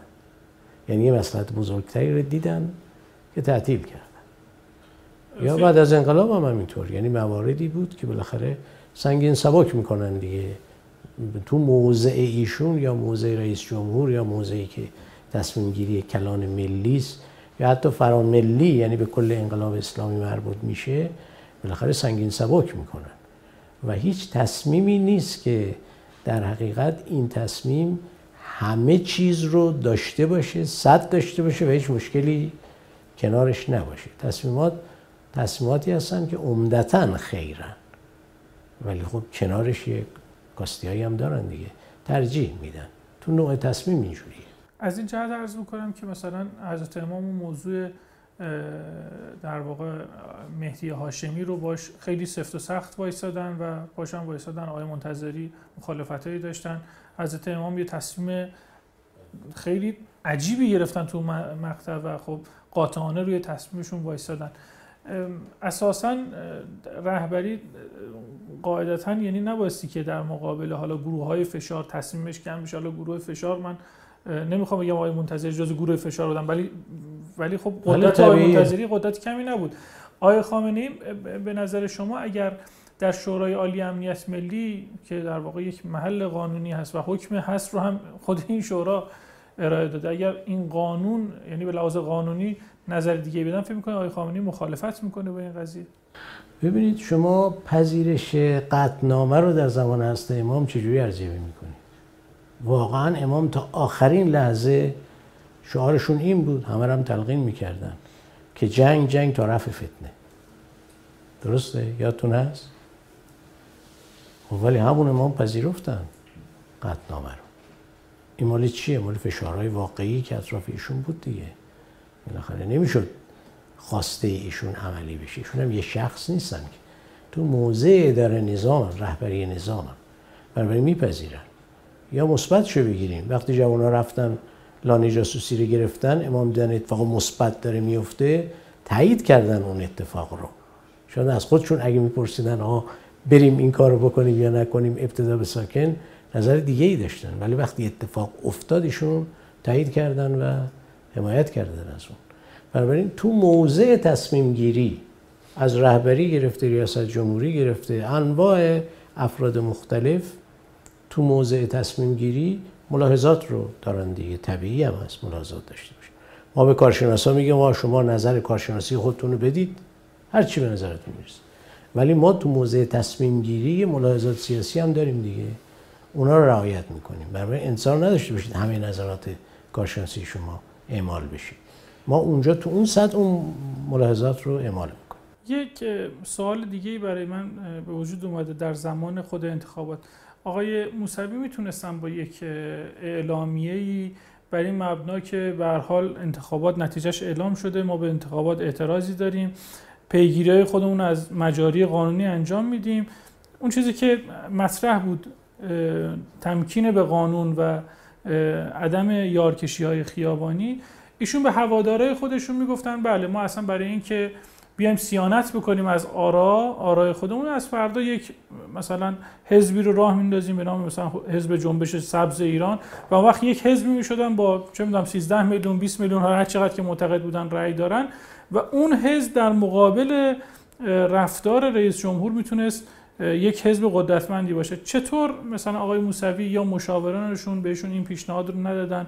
یا اساسا به این قائل نبودن که در واقع اون خساراتی که می‌تونه در واقع عدم پیام ایشون به جامعه جلوگیری بکنه از اون خسارات چطور به این نتیجه نرسیدن که بیان و یه همچین در واقع ابراز نظری بکنن و مردم رو از کف خیابونا جمع بکنن. این رو شما چطور تعبیر می‌کنن این سوالیه که واقعا یه فرضیه است دیگه ولی اینم فرضیه است که حالا پیامدش چی می‌شد نمی‌دونیم الان. تصور می‌کنیم که اینطور می‌شد. من توی انتخاباتی وقت شرکت کرده بودم. حالا نه اینکه اصلا حزب بزن این این ذهنیت شخصی نه بله من بله میگم یه فرضیه است یه تصوره که تصور غلطی هم نیست. من شرکت کرده بودم اون دوستانی که طرف مقابل ما بودن ما رو کشیدن کنار گفتن شما امسال بیا از ما حمایت کن. ما حتما دوره بعد از شما حمایت می‌کنیم. خب این نقد بودم اون نسیه رو کی تضمین می‌کنه؟ یعنی منظورم اصلا حالا حالا اون اون یه فرضیه است. من به اون فرضیه کار ندارم.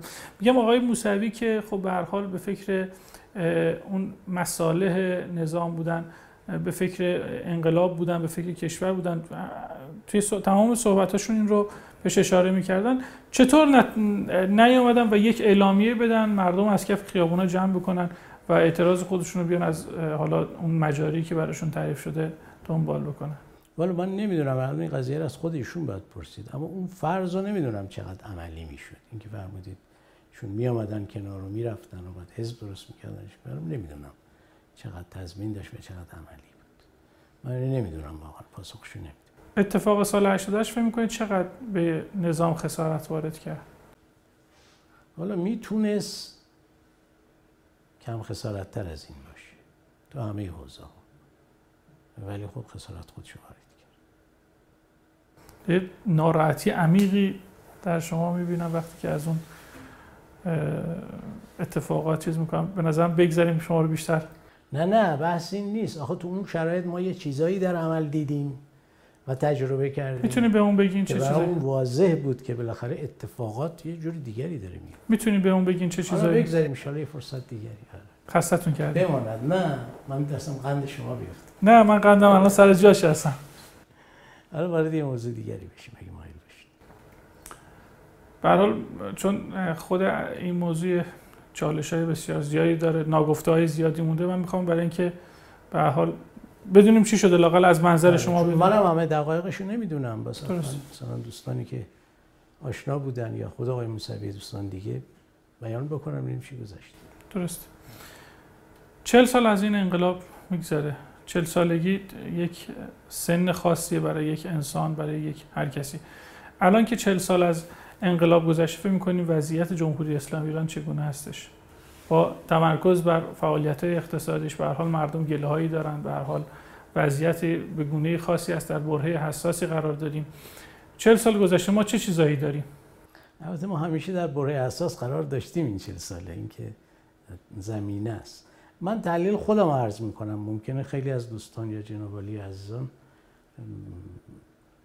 به این تحلیل قبول نداشته باشن.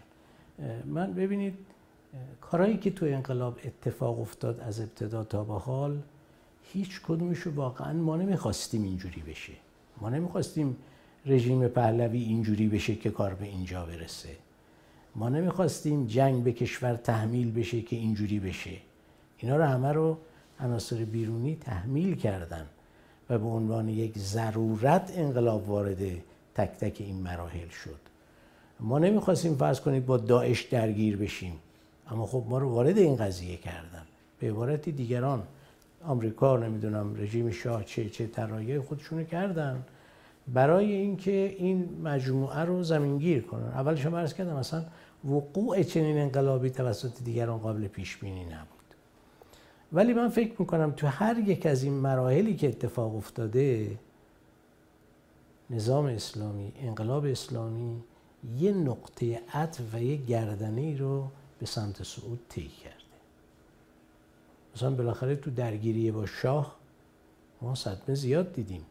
جوانای زیادی از دست رفتن مشکلات زیادی پدید آمد. محرومیت ها و تنگنه هایی که در دوره انقلاب اتفاق افتاد کتاب ها راجبش نوشتند و باید بنویسم اما امکان اینو فراهم کرد که نظام اسلامی متولد بشه. این مرحله اول بود. مرحله دوم با جنگ تحمیلی که بر ما تحمیل کردن. ما از محدوده ملی یه قدم بیرونتر تونستیم بذاریم توی منطقه. الان این که جمهوری اسلامی در منطقه تعیین کننده است که حرف ما نیست که. اونا میگن از منطقه برید بیرون شما تعیین کننده اید. شما برید تکلیف. از سوریه برید از یمن برید از کجا برید تعیین کنید. بنابراین ما الان تو سطح منطقه حرف برای گفتن داریم. این یه مرحله باز ارتقاء دیگر جمهوری اسلامی بود. تو این مرحله ای که الان قرار داریم این درگیری های پدید آمده و کار ارز کنم که آمریکا و بحث عربستان و بحث چه و که اتفاق میفته من پیش بینیم این است که ما یه مرحله ارتقای دیگه به سطح بین الملل داریم. به خصوص با مذاکرات برجام. من از این زاویه برجام رو می‌بینم. که ما هرگز یه طرف قضیه نبودیم پنج تا شش کشور طرف دیگه قضیه. که ما از توش موفق در بیایم بیرون. به تعبیری که بالاخره اونا بپذیرن ما رو. باشون بتونیم مذاکره کنیم و از اون مذاکره موفق در بیایم من کاری به پیامت و نتایج چوینای برجام ندارم. چون نفس این قضیه دیده نشده که ما چه موفقیتی قبلا توی ایران پیدا کردیم که حکومت مستقر شد چه موفقیتی توی منطقه پیدا کردیم که امروز حرف برای گفتن داریم. و مورد پذیرش حرف ما. این مرحله ما رو به مرحله در واقع موفقیت تو سطح بین الملل داره منتقل می‌کنه. اگر این روند رو درست ببینیم. بنابراین دستاورد جمهوری اسلامی طی سه تا نقطه عطف جدی. یکی استقرار یکی بحث حضور در منطقه و حرف برای گفتن داشتن یک کم برای رسیدن به سطح دنیا و حرف برای گفتن داشتن. بالاخره شورای امنیت وقتی میشینه حرف می‌زنه که ما رو که داخل آدم حساب نمی‌کنه. خیلی کشورهای دیگر هم وارد نمی‌کنه تو محاسباتش. اما الان من برداشتم اینه که حالا ما باشیم یا نباشیم تحولاتی توی معادلات بین المللی داره اتفاق میافته. ما هرگز تصور نداشتیم که بتوانیم اروپا رو به این ترتیبی که الان داره اتفاق میفته خط جدایی با آمریکا بش بندازیم و اینو جمهوری اسلامی انداخته در سطح بین المللی من به نظر ما به اون سمت داریم پیش میریم که در سطح دنیا یه حرفی رو برای گفتن داشته باشیم. این مرحله در واقع سوم رشد و انتقال جمهوری اسلامی به این مرحله است. اینو می‌خوام از این زاویه نگاه کنم. در هر یک از این مراحل ما این تنگناها رو خیلی به شدت عبور کردیم. خود تنگنای انقلاب تنگنای کمی نبود. تنگنای جنگ تحمیلی که پای ما رو به منطقه باز کرد ما که طلب جنگ نکردیم دعوتنامه هم نفرستادیم که اونا تحمیل کردن. این یه قدم ما رو پای ما رو تو منطقه باز کرد. الان کشورهایی مثل لبنان مثل کجا کجا کجا اینا جزء همپیمانان ما حساب میشن. یعنی آمریکا نگرانیش اینه که چرا اونجاها پایگاه نداره نفوذ نداره به اندازه که جمهوری اسلامی داره. عراق حتی که علیه ما جنگید این چیز خیلی معجزه. آساییه که ما اینجور با هم رفیق شدیم و برادر شدیم. اتفاق عجیبیه تو دنیا. من نمی‌دونم چند کشور تونستن اینجوری بعد از جنگ با هم رفیق و برادر باشند و این اتفاقات بیفته. بنابراین عبور از این تنگنایی که الان توش هستیم حالا چه تنگنایی سیاسی چه تنگنایی اقتصادی چه هرچی ما رو به یه مرحله بالاتری داره انتقال میده. بنابراین دستاورد جمهوری اسلامی تو سه مرحله کاملا باید تبیین بشه و فشارهایی که در گذر از هر یک از این تنگناها داریم میریم به سمت مرحله بعد باید برای ما قابل تبیین و روشن کردن و پذیرش و توضیح باشه. ولی اگه ما همه اینا رو بیاریم بگیم آقا جمهوری اسلامی می‌خواست برای ما رفاه ایجاد کنه. جمهوری اسلامی می‌خواست همه ما چنین چنان باشیم. تو این خلاصه کنیم این روند قابل توضیح و توجیه نیست. اگه بخواید این جمله رو کامل بکنید که امروز پس از چهل سال جمهوری اسلامی ایران بقیه شما من به نظرم جمهوری اسلامی ایران از روزی که تو ایران فقط جرأت حرف زدن نداشت و تو زندان ها بودن و تو چه بودن و تونست مستقر بشه و بعد تونست توی منطقه به برکت جنگ حالا اینجا باید به شوخی گفت به برکت جنگ تو سطح منطقه گسترش پیدا کنه. حالا تو سطح بین الملل به برکت مذاکرات سیاسی که الان داره صورت می‌گیره انشالله موفقم خواهد بود من. از صمیم دل دعا می‌کنم. به رغم همه مشکلاتی که الان براش وجود داره رسیده به جایی که به عنوان یک کشوری که کشور مستقلی که می‌تواند حرف برای گفتن داشته باشه توانایی داشته باشه من حالا این نکته رو عرض کنم. هزینه هاش هم پرداخته و داره می‌پردازه. دقت برزم می‌کنید ممکنه که جمهوری بگه من از همین صرف نظر می‌کنم بعضی تزا اینه دیگه الان. شما بیاید در داخل کشور رفاه مردم کشور رو تامین کنید قضیه حل میشه. این جریان انقلاب نیست. جریان اگه از اول می‌خواست این کار رو بکنه خب زیر بار جنگ از همون اول می‌رفت قضیه حل می‌شد دیگه. هیچ مشکلی نبود. برای این سیر رو اگر سیر تاریخی چل ساله رو ببینیم من به نظر مثل رشدهای خیلی چشمگیری صورت گرفته. به همراهش تنگناهای جدی هم وجود داشته. از این تنگناها هم دونه دونه ما با موفقیت اما با اسرت عبور کردیم. الان این مرحله سوم رو باید قدرش رو بدونیم و بدونیم وارد مرحله جدیدی داریم میشیم. تو اون مرحله جدید اون وقت حرف زیادتری برای گفتن داریم. اون وقت می‌تونیم امکانات بیشتری برای کشور فراهم بکنیم. تو پرتو اون معادله مشکلات کشور حل میشه. نه تو منها کردن اون معادله فقط به کشور بجز من می‌خواستم خواهش کنم که در واقع صحبت بعدیتون رو با این جمله شروع بکنید و ادامهش رو خودتون تکمیل بفرمایید. امروز پس از چهل سال؟ امروز بعد از چل سال ما دستاوردهای قابل ملاحظه داشتیم با همین چارچوبی که تعریف کردم. روندمون حتما رو به رشد بوده.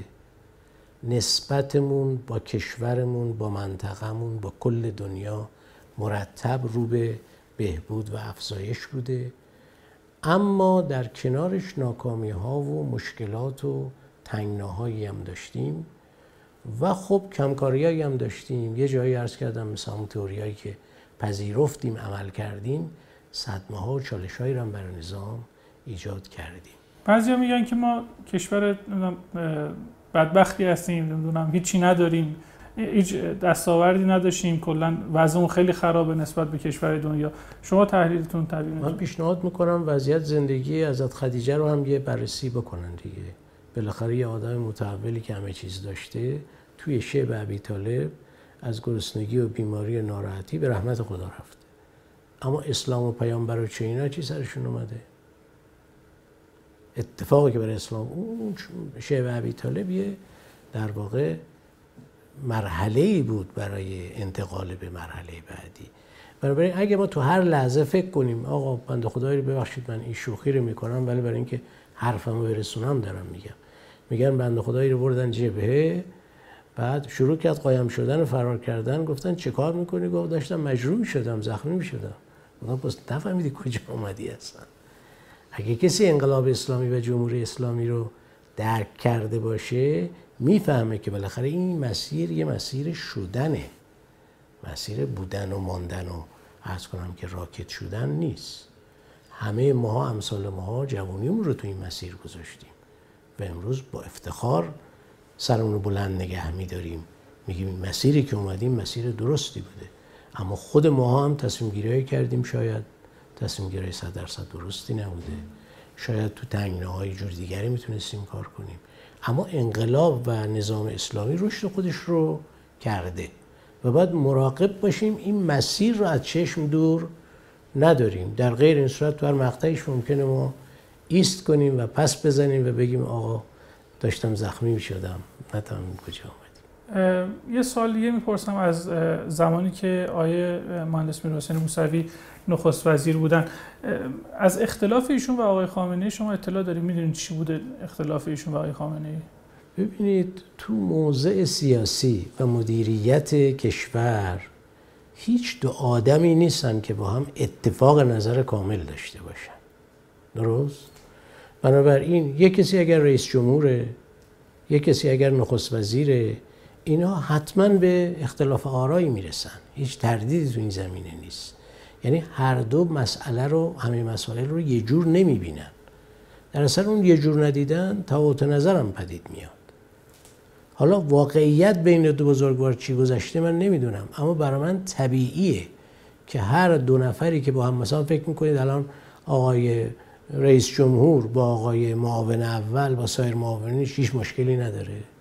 طبیعیه. یعنی جوری که مسائل دیده میشه و تنگناهایی که فشار میاره تفاوت نظر ایجاد می‌کنه. این تفاوت نظر اصلا ربطی به این که اختلاف و نمی‌دونم چه اینا داره نباید به حساب این گذاشت. چون بعضی بالاتر از اون میگم.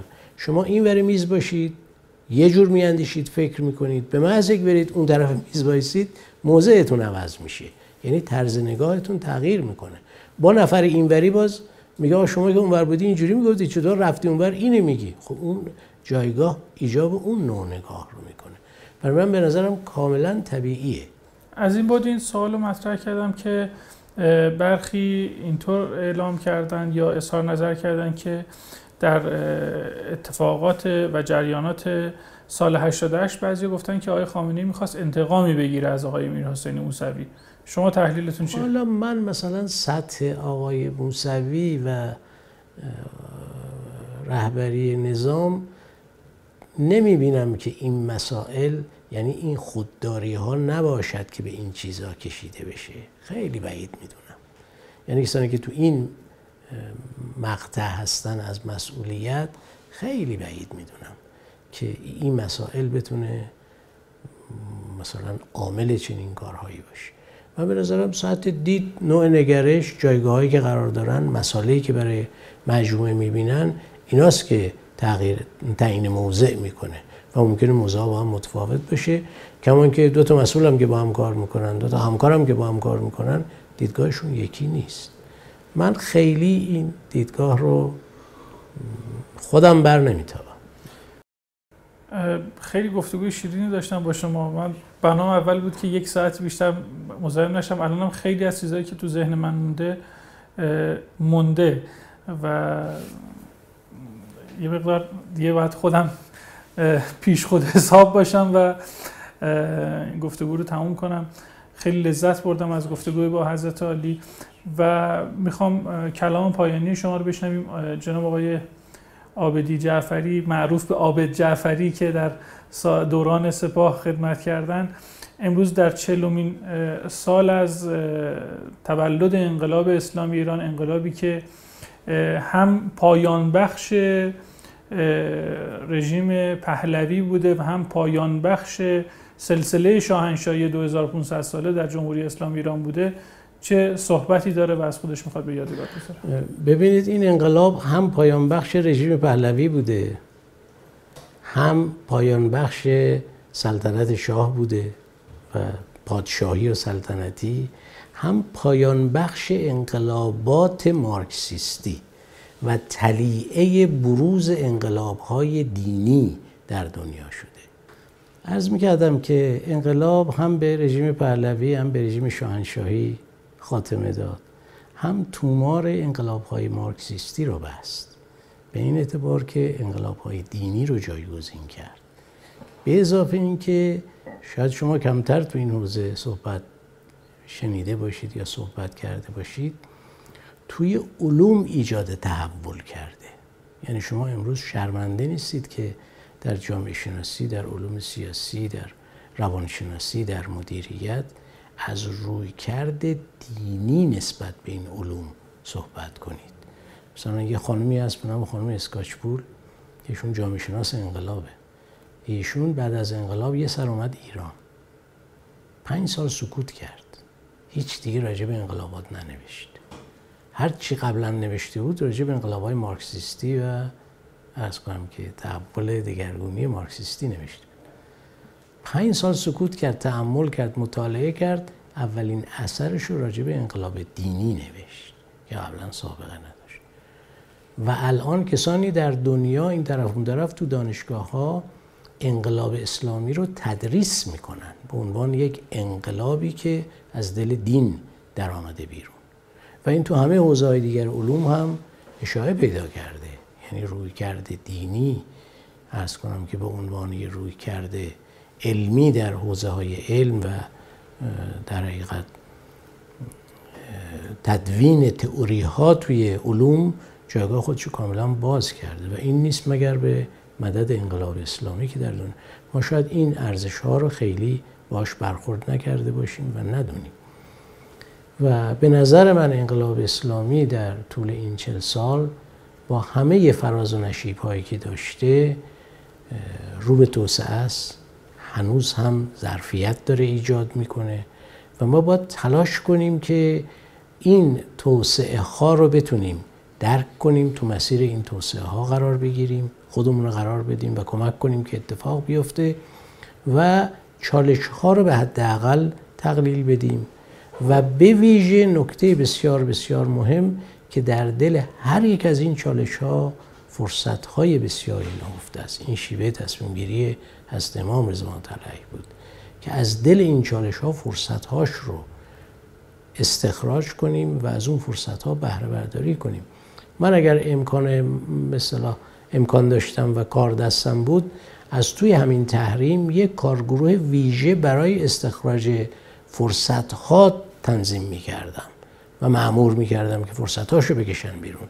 برای اینکه اینطور نیست که تحریم همش تهدید باشه. فرصت های زیادی درش نهفته است. ما چون نگاهمون معمولا نگاه آسیب شناسی است آسیب ها رو می‌بینیم فرصت ها رو نمی‌بینیم. فرصت های بسیار زیادی مقابل انقلاب هست که باید از اینا بهره برداری کرد. ما امیدواریم که به سن ما قد بده اینا رو ببینیم. اگر نه شما و فرزندان شما و فرزندان ما انشالله این توسعه های و ظرفیت ها رو خواهند دید.